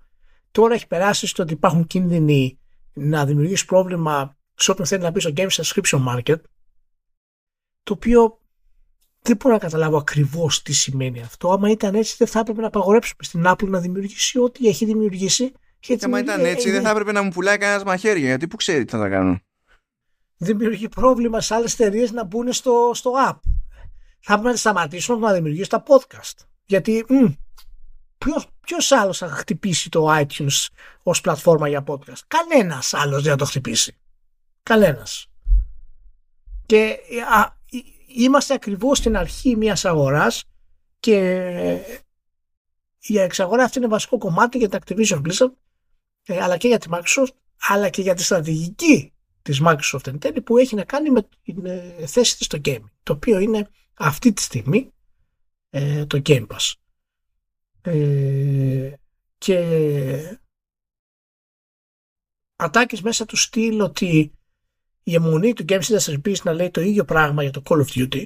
Αναφέρει μάλιστα σε άρθρο του ότι αυτή η αιμονή της Microsoft να πει θεωρεί το Call of Duty σημαντικό και ότι δεν πειράζει άμα είναι κυκλοφορήσεις στο PlayStation και στο Nintendo και στο GeForce Now ε, και, ότι, και δεν μας νοιάζει αν κυκλοφορήσουν εκεί full price εμείς τις έχουμε στο Game Pass τι πρέπει να κάνει δηλαδή στην εξαγορά; Να μην χρησιμοποιήσει την πλατφόρμα που η ίδια δημιούργησε; Τι πρέπει ναι, να κάνει γιατί δηλαδή; δεν κατάλαβα επειδή τη δημιούργησε πρέπει να την κάνει και κάτι και, ε, και ακόμη περισσότερο πρέπει να την κάνει και κάτι που να την ωφελεί. Πού τα έχεις δει αυτά γραμμένα; Εσύ καθόταν και λέγανε τώρα στο Games Industry ξανά και ξανά για την αναφορά της Microsoft στα 150 εκατομμύρια παικτών παραπάνω που βάζει στην ουσία περίπου τους κατόχους του, του Switch ε, και τους συνδρομητές του, του GeForce Now που έχει περίπου ίδιους συνδρομητές το GeForce Now με το Game Pass. Ε, του, τους βάζει μαζί και σου λέει ότι με αυτές τις συμφωνίες ε, που, στην ουσία εγγυόμαστε ότι τόσοι παραπάνω άμα θέλουν μπορούν να έχουν πρόσβαση που πριν δεν είχαν. Δηλαδή, με το καθεστώς που ισχύει τώρα, που υποτίθεται ότι αυτό θέλετε να προφυλάξετε και ότι αυτό που προτείνω εγώ είναι χειρότερο, δεν ισχύει αυτό το πράγμα. Και η, η φάση του Games Industry είναι. Ε, εντάξει, τώρα τι νόημα έχει αυτό το νούμερο; Ε, θέλει να πει η Microsoft ότι τάχα μου επειδή θα διατίθεται θα το αγοράσουν τόσοι. Τι το επιχείρημα είναι αυτό; Τι μπουρδα είναι Όχι, αυτή; μα είναι, είναι πραγματικά με βγάζει από τα ρούχα μου γιατί ε, πλησιάζεις να κάνεις μια ανάλυση από μια προσωπική θέση. Ότι εσένα δεν σου αρέσει η Microsoft, ότι μπορεί να υποστηρίζει τη Sony, ότι είσαι απλά ένας κατάπτυστος ας πούμε δημοσιογράφος. Και όταν λες ότι δεν είναι επιχείρημα ότι η Microsoft υποστηρίζει τη multi-platform λογική ε, επειδή οι μεν θα πληρώνουν 80 ευρώ και η Microsoft θα τα δίνει δωρεάν στο Game Pass και αυτό είναι επιχείρημα ενάντια ε, γιατί δεν είναι επιχείρημα υπέρ το ότι γιατί δεν κάνουν οι άλλοι Game Pass τότε; Γιατί πρέπει η Microsoft να τιμωρηθεί για ε, μια επιχείρηση που έχει ήδη στήσει πριν την Activision Blizzard δεν τη στείνει τώρα και πρέπει να τιμωρηθεί επειδή άλλες εταιρείες δεν μπορούν να την ακολουθήσουν υπό αυτή την έννοια. Άρα θα έπρεπε να τιμωρήσουμε και τη Sony με κάποιο τρόπο γιατί έχει καταφέρει λόγω του ότι εξαγόρασε όλα τα αποκλειστικά όλα αυτά τα χρόνια να δημιουργήσει το, το πιο τρομερό production pipeline στην ιστορία του video game και να βλέπουμε AAA τίτλους μέσα σε δύο και τρία χρόνια. Θα έπρεπε να την τιμωρήσουμε δηλαδή γιατί η Microsoft δεν μπορεί να τον ακολουθήσει. Λοιπόν, η, η, η, απάντηση του Nathan Brown, η απάντηση του Nathan Brown σε αυτό που μόλις είπες, που είναι πρώην του Edge, ο Nathan Brown. Η, η απάντηση του που με τσάτισε, γιατί τέλος πάντων παρακολουθώ το newsletter, το οποίο είναι καλό κατά τα άλλα, δεν είναι, αλλά αυτό δεν σημαίνει ότι θα συμφωνούμε για πάντα. Ε, λέει ότι ναι, μπορεί η Microsoft να μην είναι πρώτη δύναμη στα games και όντως να είναι σταθερά τέλος πάντων ε, η Sony πιο επιτυχημένη από όλους, να, είναι, να έχει την πρωτοκαθεδρία κτλ. Αλλά λέει και αυτό το επιχείρημα. Εντάξει, λέει, για θέματα βάλουμε κάτω. Όλη η Sony αξίζει 100 δις, ενώ η Microsoft αξίζει σχεδόν 2-3. Τι σημαίνει αυτό. And αυτό θα σε νιάξει όταν θα πάει, αν, αν ξυπνήσεις μια μέρα η Microsoft και πει αγοράζω τη Sony. Τότε θα μετρήσει αυτό. Δεν μπορείς να παίρνεις ναι. όλες τις δραστηριότητες σε όλες τις αγορές και δεν ξέρω και εγώ τι. Γιατί με αυτή τη λογική πρέπει και ο τζίρος από τι τηλεοράσει και τις φωτογραφικές μηχανές και, και στους αισθητήρες που πουλάει στην Apple για τα iPhone, ας πούμε, να τα μετράμε και να τα συνυπολογίζουμε στη θέση που έχει στο gaming, ας πούμε, η Sony. Δεν υπάρχουν αυτά. Είναι εκτό τόπου και χρόνου. Δεν υπάρχουν σοβαρά επιχειρήματα ενάντια στην όλη αυτή κατάσταση και είναι μέρος της διαδικασίας για να, σταμα... να σταματήσουν ε, αυτή την αλλαγή που γίνεται στην, ε, στη βιομηχανία. Και θα το ίσως το καταφέρουν σε κάποιο βαθμό και ο Microsoft δεν είναι εντελώς επιτυχημένη. Έχει ήδη χάσει πάρα πολύ αυτή τη γενιά με όλη αυτή τη διαδικασία. Πολύ περισσότερο από όσο θα υπολόγιζε. Είμαι σίγουρος ότι υπήρξε κάποιο πρόβλημα υπολογισμού στην όλη διαδικασία από τη Microsoft. Και έχει καθυστερήσει όλο της το πλάνο αυτή τη στιγμή και είναι πολύ αργά, σχεδόν είναι πολύ αργά, να μπορέσει να, να ανταγωνιστεί τη Sony. Εάν αυτό ήταν μέρος της ε, λογικής της, που κατά πάσα πιθανότητα μπορεί να μην ήταν, υπάρχει και αυτή η πιθανότητα ότι όντως αυτό που έχουμε πει μάλλον πολλές φορές, ότι η Microsoft σημαντικότητα δεν την ενδιαφέρει η κόντρα με τη Sony, ενδιαφέρει απλά το Game Pass, ε, δεν την νοιάζει δηλαδή στην ουσία και η Sony να έχει 3 30.000 φορές περισσότερες κονσόλες στην αγορά δεν την ενδιαφέρει τη Microsoft εφόσον το Game Pass θα ξεκινήσει με τις κονσόλες της και χτυπήσει τους στόχους που πρέπει να χτυπήσει ε, αλλά ε, ακόμα και αυτό το βλέπουμε αυτή τη στιγμή να είναι ε, στάσιμο σαν, σαν στρατηγική λόγω του πώς έχει κολλήσει αυτή τη διαδικασία. Εάν υπήρχε κάποιο επιχείρημα σημαντικό για αυτή την εξαγορά ε, στη, από, τη, από τη Microsoft θα ήταν εάν η Microsoft έλεγε ότι εγώ όλα αυτά τα παιχνίδια θα τα κάνω αποκλειστικά και δεν τα έχει κανένας. Τότε θα είχες τουλάχιστον μια δυνατότητα, τουλάχιστον ως επιχείρημα. Δεν σημαίνει ότι θα έχεις νομική υπόσταση, αλλά ως επιχείρημα να πεις ότι παιδιά, αυτοί οι τίτλοι είναι παγκόσμιοι. Τίτλοι σαν το Minecraft και σαν το Call of Duty είναι παγκόσμιοι τίτλοι. OK, okay, ή σαν το FIFA. Εάν μια εταιρεία τους πάρει και τους κλειδώσει, τότε ναι, μπορείς να μου πεις ότι αυτή η εταιρεία είναι μονοπόλιο και ναι, αυτό το έχει κάνει και η Sony, απλά επειδή τα μεγέθη της αγοράς του 90 είναι πολύ διαφορετικά από τα μεγέθη της αγοράς τώρα, ε, μπορείς να πεις ότι όντως η Sony θα είχε μεγαλύτερο πρόβλημα οικονομικό από αυτή τη διαδικασία. Σαν επιχείρημα, εγώ θα το δεχόμουν. Δεν, δεν θα συμφωνούσα απόλυτα, αλλά θα το δεχόμουν σαν λογική. Αλλά αυτά που διαβάζουμε, μάλλον στους τελευταίους μήνες, είναι, είναι, είναι πέρα από κάθε λογική. Γιατί η Microsoft είναι διατεθειμένη να δίνει όλα τα παιχνίδια και τα περισσότερα από τα παιχνίδια στις υπόλοιπες εταιρείες και να χρησιμοποιήσει την επιχείρηση που έχει φτιάξει για να εκμεταλλευτεί την αγορά της. Αυτό προσπαθεί να κάνει. Το άλλο που είδα να χρεώνεται η Microsoft σαν να είναι αυτονόητο.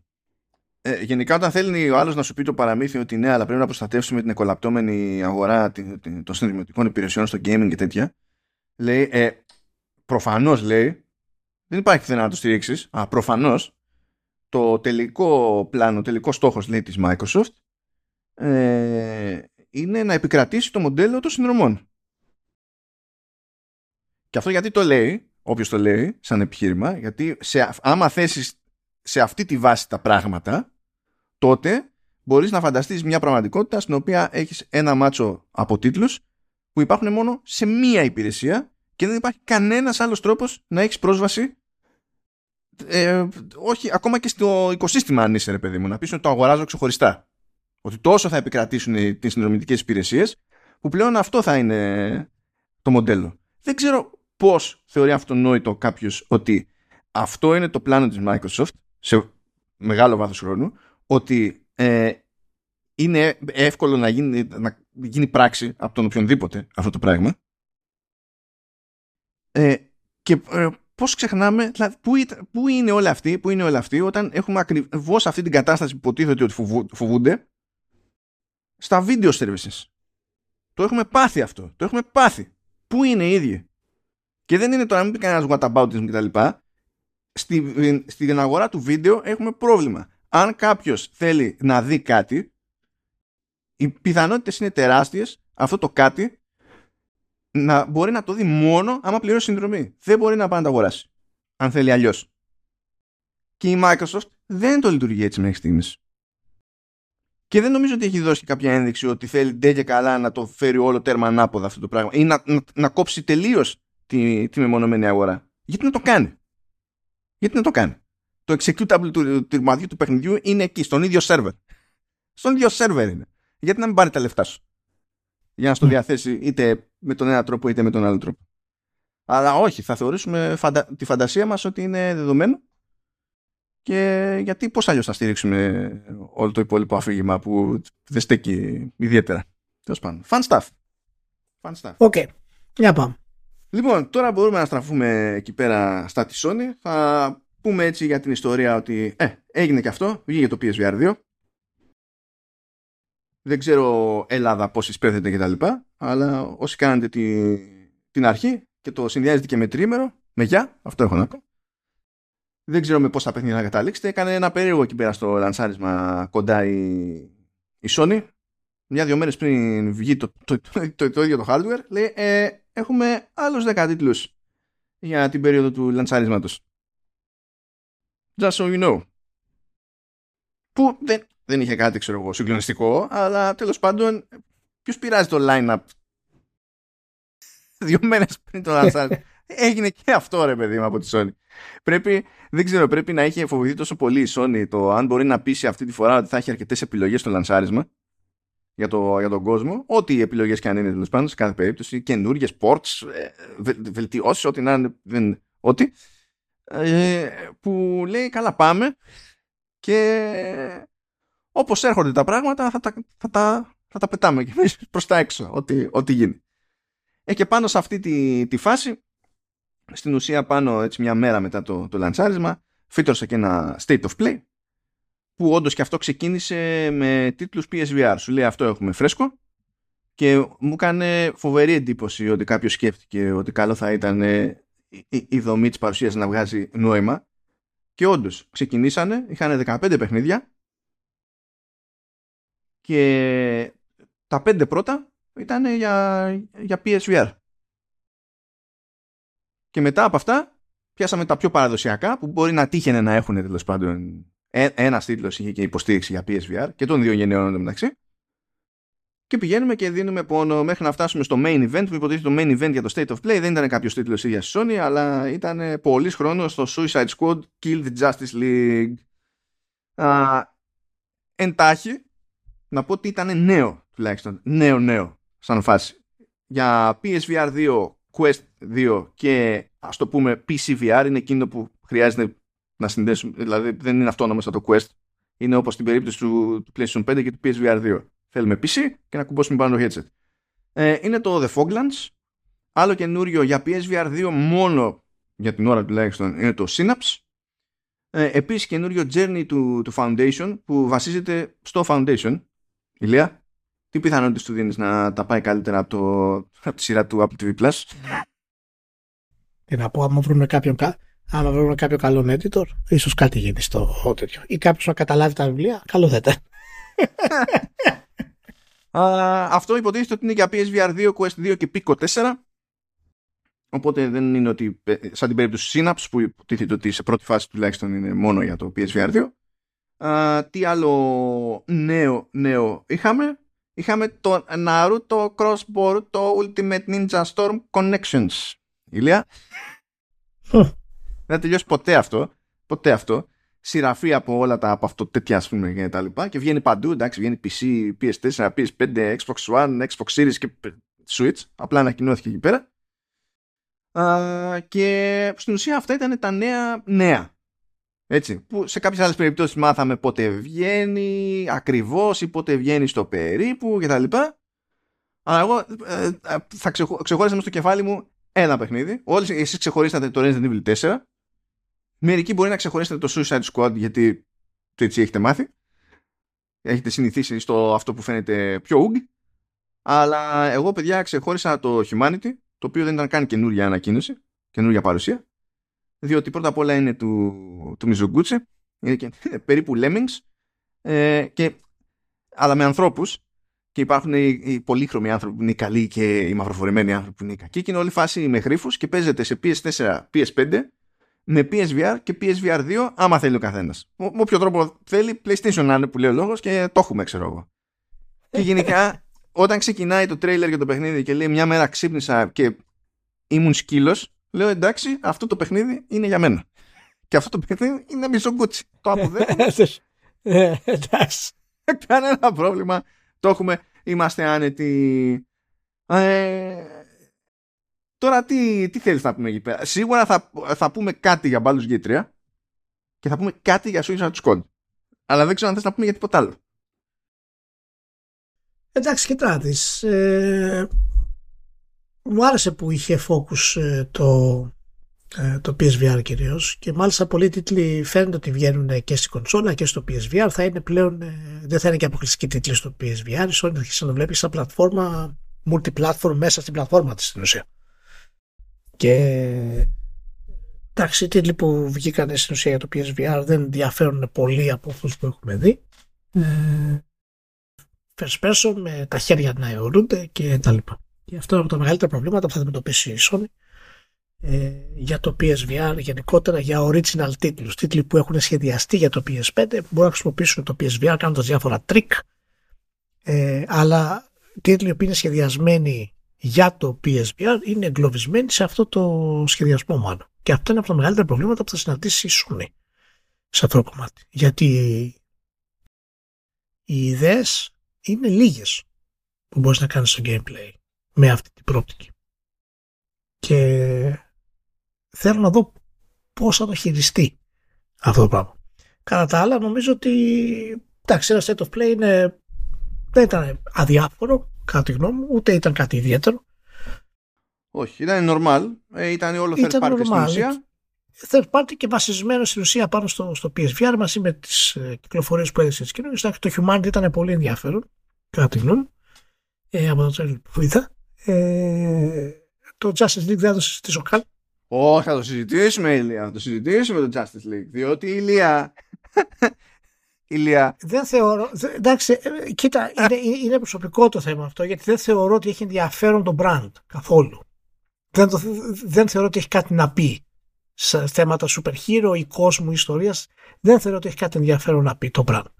Ε, ούτε, ούτε, ούτε οι χαρακτήρες είναι ενδιαφέροντες για μένα σε αυτό το κομμάτι. Ε, τώρα το τι αλλαγές θέλει να κάνεις στο πώς να το παρουσιάσεις το παιχνίδι, ναι, OK, okay, εκεί αν δεν σου άρεσαν ε, είναι άλλο θέμα. Η, ε, η αλήθεια είναι ότι έχει ένα θεωρητικό ενδιαφέρον μέσα στο μυαλό μου από την απλή περιέργεια μιας και είναι η Rocksteady. Βέβαια, ακόμα και για μένα αυτό δεν είναι φοβερό επιχείρημα, διότι ε, με το Arkham Knight με τσάντισε η Rocksteady και είχα αρχίσει να ζορίζομαι και από τη στροφή στο Open με το Arkham City. Εξακολουθώ να είμαι από αυτούς που προτιμώ το Arkham Asylum και δεν μου το ξαναδίνει κανένας. Ε, σαν, σαν φάση. Είμαι από αυτούς που θεώρησαν ότι ήταν φοβερό το πείραμα του Arkham VR. Και με ενοχλεί η Rocksteady. Δεν έχει κάνει τίποτα με αυτό και ήταν απλά ένα πράγμα περίπου demo σαν, σαν φάση. Mm. Ενοχλούμαι.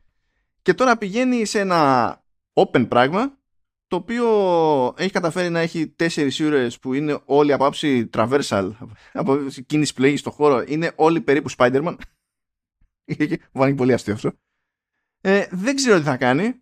Ε, ό,τι και να κάνει, ως συνήθως στα παιχνίδια που υποστηρίζουν co-op, ναι, θα, είναι, θα έχει περισσότερη πλάκα όταν παίζεις co-op. Όλα γίνονται καλύτερα με co-op με τη σωστή παρέα. Οπότε εντάξει, ξέρω εγώ, OK. Okay.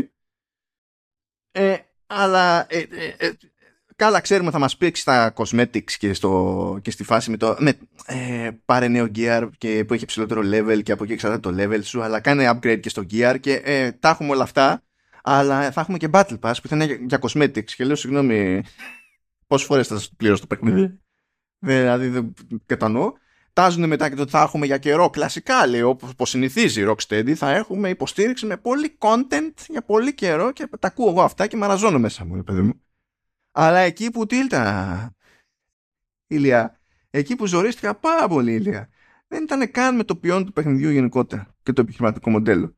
Ήταν εκεί που είδα τάγκ και είχε μεγάλα φωτεινά μοβ αδύναμα σημεία. Μοβ αδύναμα σημεία. Ναι, είναι θυμί... και πήγα κατευθείαν σε κάσχυρα οι εποχές και Giant Enemy Crab τέτοιο. Πια κατευθείαν. Κατευθείαν. Λέω yeah, ναι, τεράστια yeah. σφαιρικά αδύναμα σημεία στη, στη, στη, λαμαρίνα του, του τάγκ για να πυροβολώ αυτά και να ξεκάνω το τάγκ. Why? Σε ένα boss το οποίο είχε ένα άλλο που ήταν με κάτι πλοκάμια και τα λοιπά. Λέω τέλος πάντων θα το δεχτώ. Στο τάγκ. Τι κάνουμε; Τι κάνουμε εδώ; Τι, τι συμβαίνει; Γιατί, γιατί, γιατί συμβαίνει αυτό το πράγμα; Και λέω δεν γλιτώνει κανένας. Δεν γλιτώνει κανένας από αυτή τη, τη, τη λογική στα, στα παιχνίδια. Πρέπει να είναι τεράστιο, να πηγαίνει για τις απλούστερες των συμβάσεων, ακόμα και αν έχει άλλα θετικά στοιχεία, δεν έχει σημασία. Θα πρέπει να έχει αυτές τη, τα, αυτά τα, τα, τα κλασικά, τα, τα υπερκλισέ και 400 διαφορετικά monetization systems παράλληλα. Δεν καταλαβαίνω, αλήθεια. Ζορίζομαι ζορίζομαι. Και ζορίζομαι στη σκέψη ότι θα πάθει και αυτό, ξέρω εγώ, Gotham Knights και ότι θα πάρει μαζί του και τη Rocksteady. Και μετά θα κλαίγομαι και θα ενοχλούμε που φαγώθηκε η Rocksteady. Γι' αυτό ζορίζομαι και δεν μπορώ να μην το συζητήσω. Το... Τέλος πάντων. Δηλαδή... Ποιος είναι ο τελευταίος καλός τίτλο που έχει βγάλει η Rocksteady. Για... Για μένα, το Arkham VR. Τι, πόσο πιο γραφικός να γίνω αλλά για να, να είμαστε όλοι στο μήκος κύματος το ίδιο και να έχουμε μια κοινή βάση, ας πούμε, ας πούμε το Arkham City. Γιατί το Arkham Knight όχι, ε, γροθιά. θέλει, θέλει γροθιά. Το Arkham Knight. Δεν είναι μούφα, αλλά όχι. Θα όχι, πούμε Arkham City. Α, άρα ποιος είναι, ε, ε, είναι το Arkham City. Πότε βγήκε το Arkham City μόνο. Έχουν βγει άλλα 500 από το τώρα. Κάτσε να θυμηθώ. Κάτσε. Το, πρέπει να ήταν το Arkham City πριν πόσο. 8 είναι χρόνια; Το, είναι το 11. Καλά είμαστε. Το 11. Έτσι το 11 δηλαδή σημαίνει ότι είναι 12 χρόνια πίσω. Ναι, γιατί μετά βγήκε το Arkham Knight υποτίθεται. Δεν θυμάμαι πότε βγάλανε ακριβώς το VR που ήταν ε, καλά, αυτό ήταν ε, τσόντα μέσα. Και το Origins δεν ήταν της, της ναι, ε, Rocksteady. Της Rocksteady. Δηλαδή έχει 12 χρόνια να βγάλει καλό τίτλο Rocksteady. Λοιπόν, ε, προφανώς είναι ταλαντούχα εταιρεία, αλλά προφανώς υπάρχουν προβλήματα. Και μπορεί να είναι η εταιρεία ιδιαίτερα υπερεκτιμημένη πλέον. Δεν ξέρω φυσικά, δεν μπορώ να διανοηθώ ότι μια εταιρεία με το background της Rocksteady έχει μεγάλα move ε, weak spots σε εχθρό. Δηλαδή, δεν μπορώ να το διανοηθώ αυτό. Δηλαδή, εγώ, εγώ να πάω να κάνω develop παιχνίδι, να σχεδιάσω παιχνίδι αυτή τη στιγμή, που δεν έχω σχεδιάσει ποτέ, δεν θα βάλω μεγάλα move weak spots. Μπορώ να βάλω ένα κίτρινο spot. Αλλά μεγάλα πολλαπλά move δεν θα βάλω. Οπότε δεν ξέρω μήπως πρέπει να επαναπροσδιορίσουμε λίγο και το σκεπτικό μας για τη, για τη Rocksteady μάλλον σαν εταιρεία. Θα κάνουμε μια μικρή, μικρό ψαξιματάκι θα επανέλθουμε σε αυτό στο επόμενο πόντο. Δεν ξέρω αν πρόσεξε η ανάντεξη να φτάσει με ένα σημείο ηλία, αλλά ο King Shark, ο King Shark, ο πιο μπουντάλο χαρακτήρας.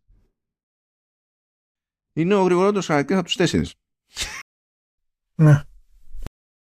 Γιατί, γιατί έχει ένα αυτό και χρησιμοποιεί τη Speed Force και... Πονοκέφαλος. Ε, τέλος πάντων.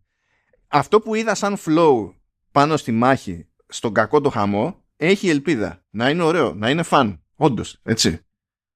Αλλά ποιος ξέρει όλο το, το ζήτημα είναι όλες οι λούπες μαζί που συνδυάζονται στο, στο τέλος. Και έχουμε άπειρους λόγους ε, εντός και εκτός, δηλαδή Rocksteady και Warner, να τα φοβόμαστε αυτά πλέον. Διότι ξέρουμε ποια είναι η συνταγή που κυνηγάνε όλη την ώρα οι περισσότεροι. Τέλος πάντων, ε, λοιπόν, πήρε ημερομηνία κυκλοφορία κανονική. Είχαν πει ότι θα βγει Αύγουστο. Αλλά τώρα είπαν θα βγει 31 Αύγουστο. Δηλαδή πιο ωριακά Αύγουστος πεθαίνεις. Ε, θα βγει το Baldur's Gate 3 σε PC, Mac και PS5. Τιλτάρει το σύμπαν Λέει, πού είναι το Xbox; Και αυτό τα είναι exclusive ρε Sony. Δηλαδή, ξέρω εγώ έτσι, τι θα γίνει με αυτή την ιστορία; Και δεν κάνω πλάκα, ηλιά. Τώρα εμείς γράφουμε 24 του μήνα και αυτή τη στιγμή είναι σε δική μου ώρα, ώρα Ελλάδος, είναι 9 παρα 10.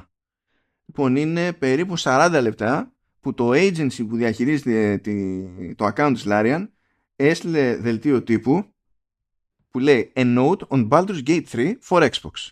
Και λέει, παιδιά, δεν έχουμε, λέει, exclusivity deal με τη Sony. Δεν έχει παίξει, λέει, αυτό. Και δεν είναι ότι προσπαθούμε να αποφύγουμε το Xbox. Είμαστε ok.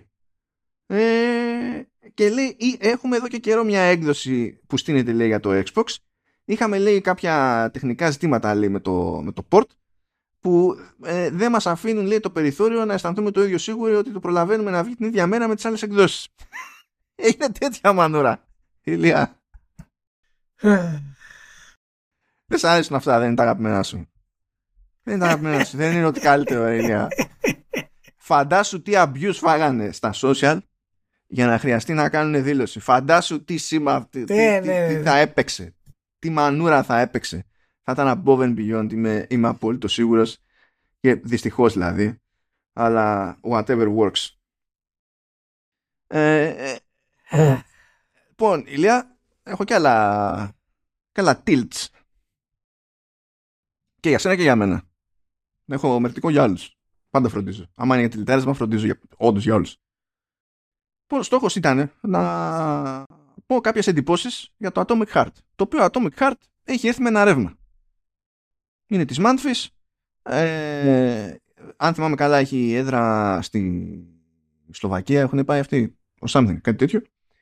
Ε, αλλά εντάξει, τώρα ε, κατά βάση Ρώσοι είναι. Μην το αυτόν. Και βγήκε το παιχνίδι, ήταν αρκετά χαϊπαρισμένο σαν φάση και η αλήθεια είναι ότι οι τύποι, δεν ξέρω ποιος τους είχε αναλάβει, αλλά φτιάξανε ένα και ένα τα trailers που έχουν βγάλει, ήταν εκπληκτικά ως trailers, ως στήσιμο. Να πεις ότι το βλέπω αυτό και χαϊπάρομαι. Ήτανε super. Super. Ε, βγήκε λοιπόν και μπήκαμε σε μια φάση που σκάσανε διάφορα media και είπαν, ξέρω εγώ, δεν θα κάλυψουμε το παιχνίδι. Ε, όχι με την ίδια ένταση όπως το Hogwarts. Ίσα ίσα που κάποια δεν κάλυψαν το Hogwarts, αλλά κάλυψαν το, ε, το Atomic Heart, όπως το The Gamer. Και το The Gamer έκανε και δημοσίευση για να εξηγήσει γιατί δεν κάλυψε το ένα και κάλυψε το άλλο. Τέλος πάντων, ε, απλά για να σε βιδώσω λίγο ηλία, ε, η εξήγηση για το ότι δεν καλύφθηκε το Hogwarts σε σχέση με το Atomic Heart είναι ότι εκεί υπάρχει όντως ε, πραγματική βλάβη στον πραγματικό κόσμο. Είναι, είναι πασιφανές και αυτονόητο. Ε, είναι, ένα- είναι απλό γεγονός. Ενώ λέει στην περίπτωση του Atomic Heart που υποτίθεται ότι υπάρχουν υπόνοιες ότι στη, σε μια από τις εταιρείες που χρηματοδοτούν τη Manfis, ε, στο, ε, τη Manfis υπάρχει στο Διοικητικό Συμβούλιο ένας που έχει δεσμούς με το Κρεμλίνο άρα θεωρητικά μπορεί, μπορεί ο τζίρος από το παιχνίδι να ωφελήσει οικονομικά το Κρεμλίνο δεν ξέρω πόσο θα πουλήσει παιδιά αυτό το παιχνίδι για να ωφελήσει οικονομικά το Κρεμλίνο αλλά Καταλαβαίνω την ανησυχία σε διπλωματικό και διεθνές επίπεδο, όχι σε γεϊμικό. Εκεί δεν το καταλαβαίνω ιδιαίτερα. Λέει, αλλά αυτό λέει δεν είναι σίγουρο ακόμη, δεν έχει αποδειχθεί και γι' αυτό αποφασίσαμε να το καλύψουμε. Mm. Mm. Τέλος πάντων, ναι. Και φάγανε όλο αυτό το σήμα και μπήκε στο χώρο και η κυβέρνηση της Ουκρανίας που εκεί είναι λογικό γιατί έχει να κάνει και το PR της κυβέρνησης της Ουκρανίας και ζητά στην ουσία τη, από τους platform holders να αποσύρουν το παιχνίδι από, ε, από τα αισθήματά τους, από τα stores τους και, και τα λοιπά. Με το σκεπτικό που πρέπει οι Ουκρανοί να το πήραν έτσι όπως ήταν, έτσι όπως το διαβάζανε από δημοσίευση των ημερών, ότι το παιχνίδι ε, εξοραίζει, λέει, τη Σοβιετική Ένωση. Πράγμα που δεν ισχύει. Δεν, δεν ισχύει. Όχι μα εξήγηση. Δεν ισχύει. Δηλαδή η μισή μανούρα που έχει γίνει για αυτό το παιχνίδι βασίζεται στην ιδέα ότι συμβαίνει κάτι μέσα στο παιχνίδι το οποίο δεν ισχύει. Τι να σου πω μάλλον, τώρα αυτή την περίοδο όπως είναι τα πράγματα ε, καταλαβαίνεις ότι είναι κάθε λεπτομέρεια θα πιαστεί ούτως ή άλλως. Δεν ξέρω τι σκέφτονται αυτοί που έχουν φάει αυτό το σήμα. Δεν λέω για τώρα τους Ουκρανούς. Και εγώ στην των Ουκρανών, δηλαδή τη, τη, της κυβέρνησης της Ουκρανίας, το ίδιο θα κάνω. Άλλο αυτό. Γιατί γίνεται το παιχνίδι είναι άλλο. Έτσι. Αλλά στα gaming media δεν καταλαβαίνω πώς καταφέρνουν μέσα στο κεφάλι τους και κάνουν το συνδυασμό ότι πες ότι γινόταν εξοραϊσμός ε, και τι να το πω, εκρωματισμό τέλος πάντων της Σοβιετικής Ένωσης. Έστω ότι γινόταν.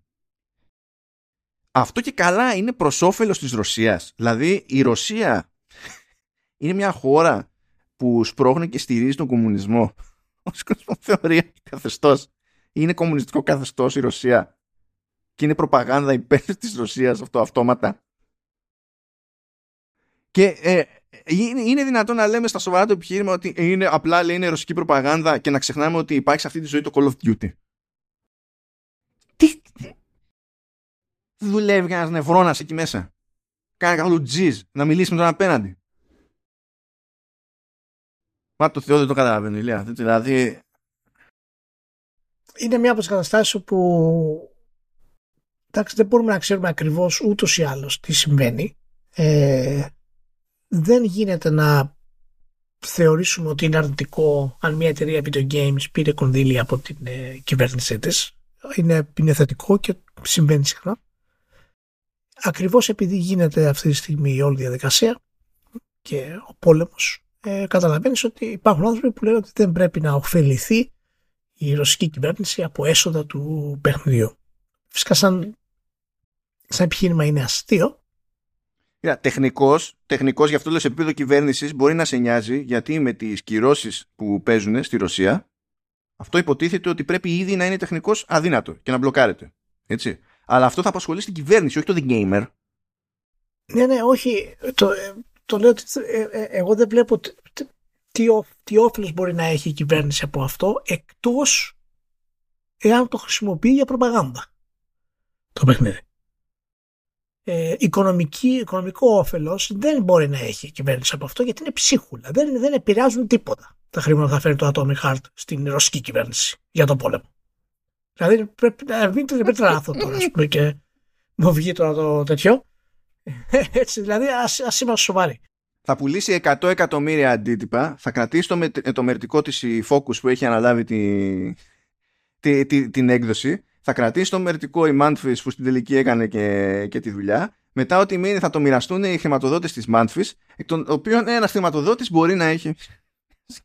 και από αυτό θα γίνει πλούσια η ρωσική κυβέρνηση και θα ωφεληθεί στο, στον πόλεμο με την Ουκρανία.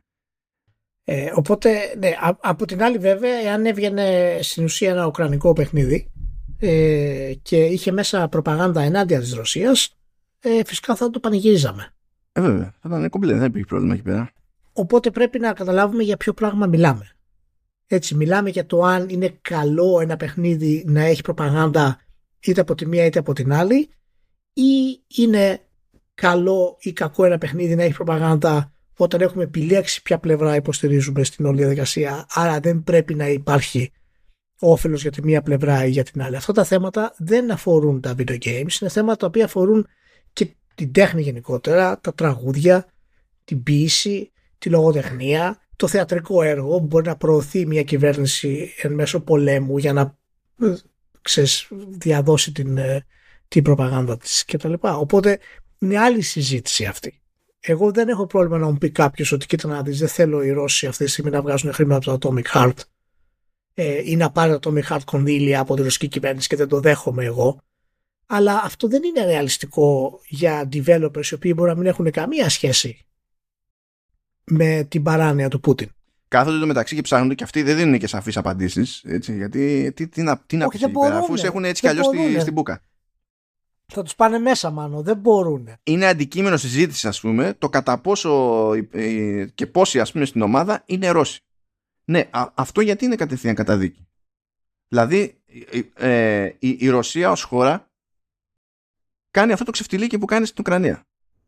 Αυτό σημαίνει ότι ο, ξαφνικά ο ρωσικός λαός είναι ένα μάτσο καθάρματα. Πάτε καλά ρε. Και ότι άμα κάπου υπάρχουν ένα μάτσο... Δηλαδή με αυτή τη λογική θα πρέπει να βομβαρδίσουμε την Καλθέα. Επειδή έχει πολύ Ρωσό. Τι, τι, τι, τι κουλό είναι αυτό; Μάλιστα. Ηλία, λοιπόν, θα προσπαθήσω να το κλείσω θετικά. Για να το κλείσουμε θετικά. Αλλά πριν πετάξω ένα πράγμα τουλάχιστον από βασική εντύπωση στο Atomic Heart που δεν είναι καν για το ποιόν του παιχνιδιού γενικότερα. Λοιπόν, Ηλία, ανοίγεις το παιχνίδι. Πας στο κεντρικό μενού. Πετυχαίνεις κάτι που πετυχαίνεις πλέον σε πάρα πολλά παιχνίδια. Υπάρχει ένα μενού με κάποιες επιλογές. Ε, η μία κατά την άλλη. Και βλέπεις ότι αντί να κάνεις highlight ένα-ένα, ξέρω εγώ, με το D-pad, έχεις ένα κύκλο εν είδη cursor και πηγαίνεις πέρα δόθε τον κύκλο αυτόν στις αντίστοιχες επιλογές, σαν να δουλεύεις με αργό mouse, με το μοχλό. Σημαίνει σε πολλά παιχνίδια δεν είμαι super fan. Τέλος πάντων, it is what it is. Αλλά πάντα δοκιμάζω να δω, κάτσε. Την κάνω αυτή τη βλάκια. Τι σου ήταν πολύ σκόπος να με αφήσουν να χρησιμοποιήσω και το D-pad αφού το μόνο που βλέπω είναι μια, ένα μάτσο επιλογές στημένες κάθετα. Αυτό, κάτω από την άλλη. Και κάνω πάνω κάτω με το D-pad. Ηλία, και λειτουργεί. Oh. Και λέω, συγγνώμη, το σκεφτήκαν οι Ρώσοι και απέτυχαν όλοι οι άλλοι. Λοιπόν, είναι το μόνο σημείο του παιχνιδιού, το μόνο μενού του παιχνιδιού, στο οποίο ισχύει αυτό που περιέγραψα. Σε όλα τα άλλα δεν λειτουργεί με το D-pad. Πρέπει να πηγαίνει πέρα. Ε, λέω, ε, το, είστε Ρώσοι. Δηλαδή, δεν ξέρω τι θα πείτε. Τι, είστε Ρώσοι. Είστε Ρώσοι. Λέω, δεν μπορώ από τα βασικά, θα τρελαίνομαι. Από τα, από τα βασικά. Αλλά δεν ήταν αυτό το ευχάριστο, αυτό ήταν το, το σπάντο. το pet peeve. Το ευχάριστο, Ηλία, ήταν ότι επιτέλους το Elden Ring δικαιώνεται και βραβεύθηκε για διάφορα στα DICE Awards τα 26 βραβεία DICE και πήρε τη, τη, το, το απόλυτο βραβείο για Outstanding Technical Achievement. Ε, ήθελα να θυμηθώ ακριβώς πότε βγήκε το πρώτο Demon Souls για να μετρήσω σωστά τα χρόνια που αποτυγχάνει με το frame pacing from software. Είμαστε στο 14ο έτος. Ε, outstanding technical achievement. Ναι, εντάξει. Εντάξει. Ποιοι ήταν οι ανταγωνιστές του στο Εντάξει, δεν ήταν κακό. Έτσι, είχε κάποια προβλήματα, ρε παιδί. Αλλά ποιοι ήταν οι ανταγωνιστές του; Περίπου... Δεν το έχω εδώ πρόχειρο. Κάτσε να δω. Πάντως το... επειδή ξέρω ότι το Ragnarok πήρε το και το artwork είναι απίστευτο που είναι ανάποδο αυτά τα πράγματα. Δηλαδή, αν κάποιος ίσω έπρεπε να πάρει το τεχνικό τομέα, πρέπει να ήταν το Ragnarok γιατί τρέχει άψογα και σε κονσόλα της προηγούμενης γενιάς. Ε, αλλά το artwork του Ragnarok δεν είναι κάτι ιδιαίτερο. Σε σχέση με το Elden Ring, ό,τι σημείο και να δεις, σου πέφτουν τα σαγόνια από τη φαντασία ε, και την απόδοση, ας πούμε, του, της καλλιτεχνίας είναι πραγματικά τρομερό. Μου κάνει εντύπωση. Ε, με, με τρέλανε αυτά τα βραβεία γενικά διότι σε πολλές κατηγορίες δεν καταλαβαίνω πάλι τι σημαίνει. Δηλαδή λέει Outstanding Achievement in Animation, God of War Ragnarok. Θα, μπο, μπορώ να το δεχτώ, αλλά ταυτόχρονα δεν ήταν μονόδρομος αυτό το πράγμα. Ε, art Direction, God of War Ragnarok, είπε θέση σου, συμφωνώ απολύτως, κανένα πρόβλημα. Outstanding Achievement in Character για τον Κράτος. How about no? Ε, ε, no, just no. Outstanding achievement in original, original music composition God of War Ragnarok. Επίσης, no.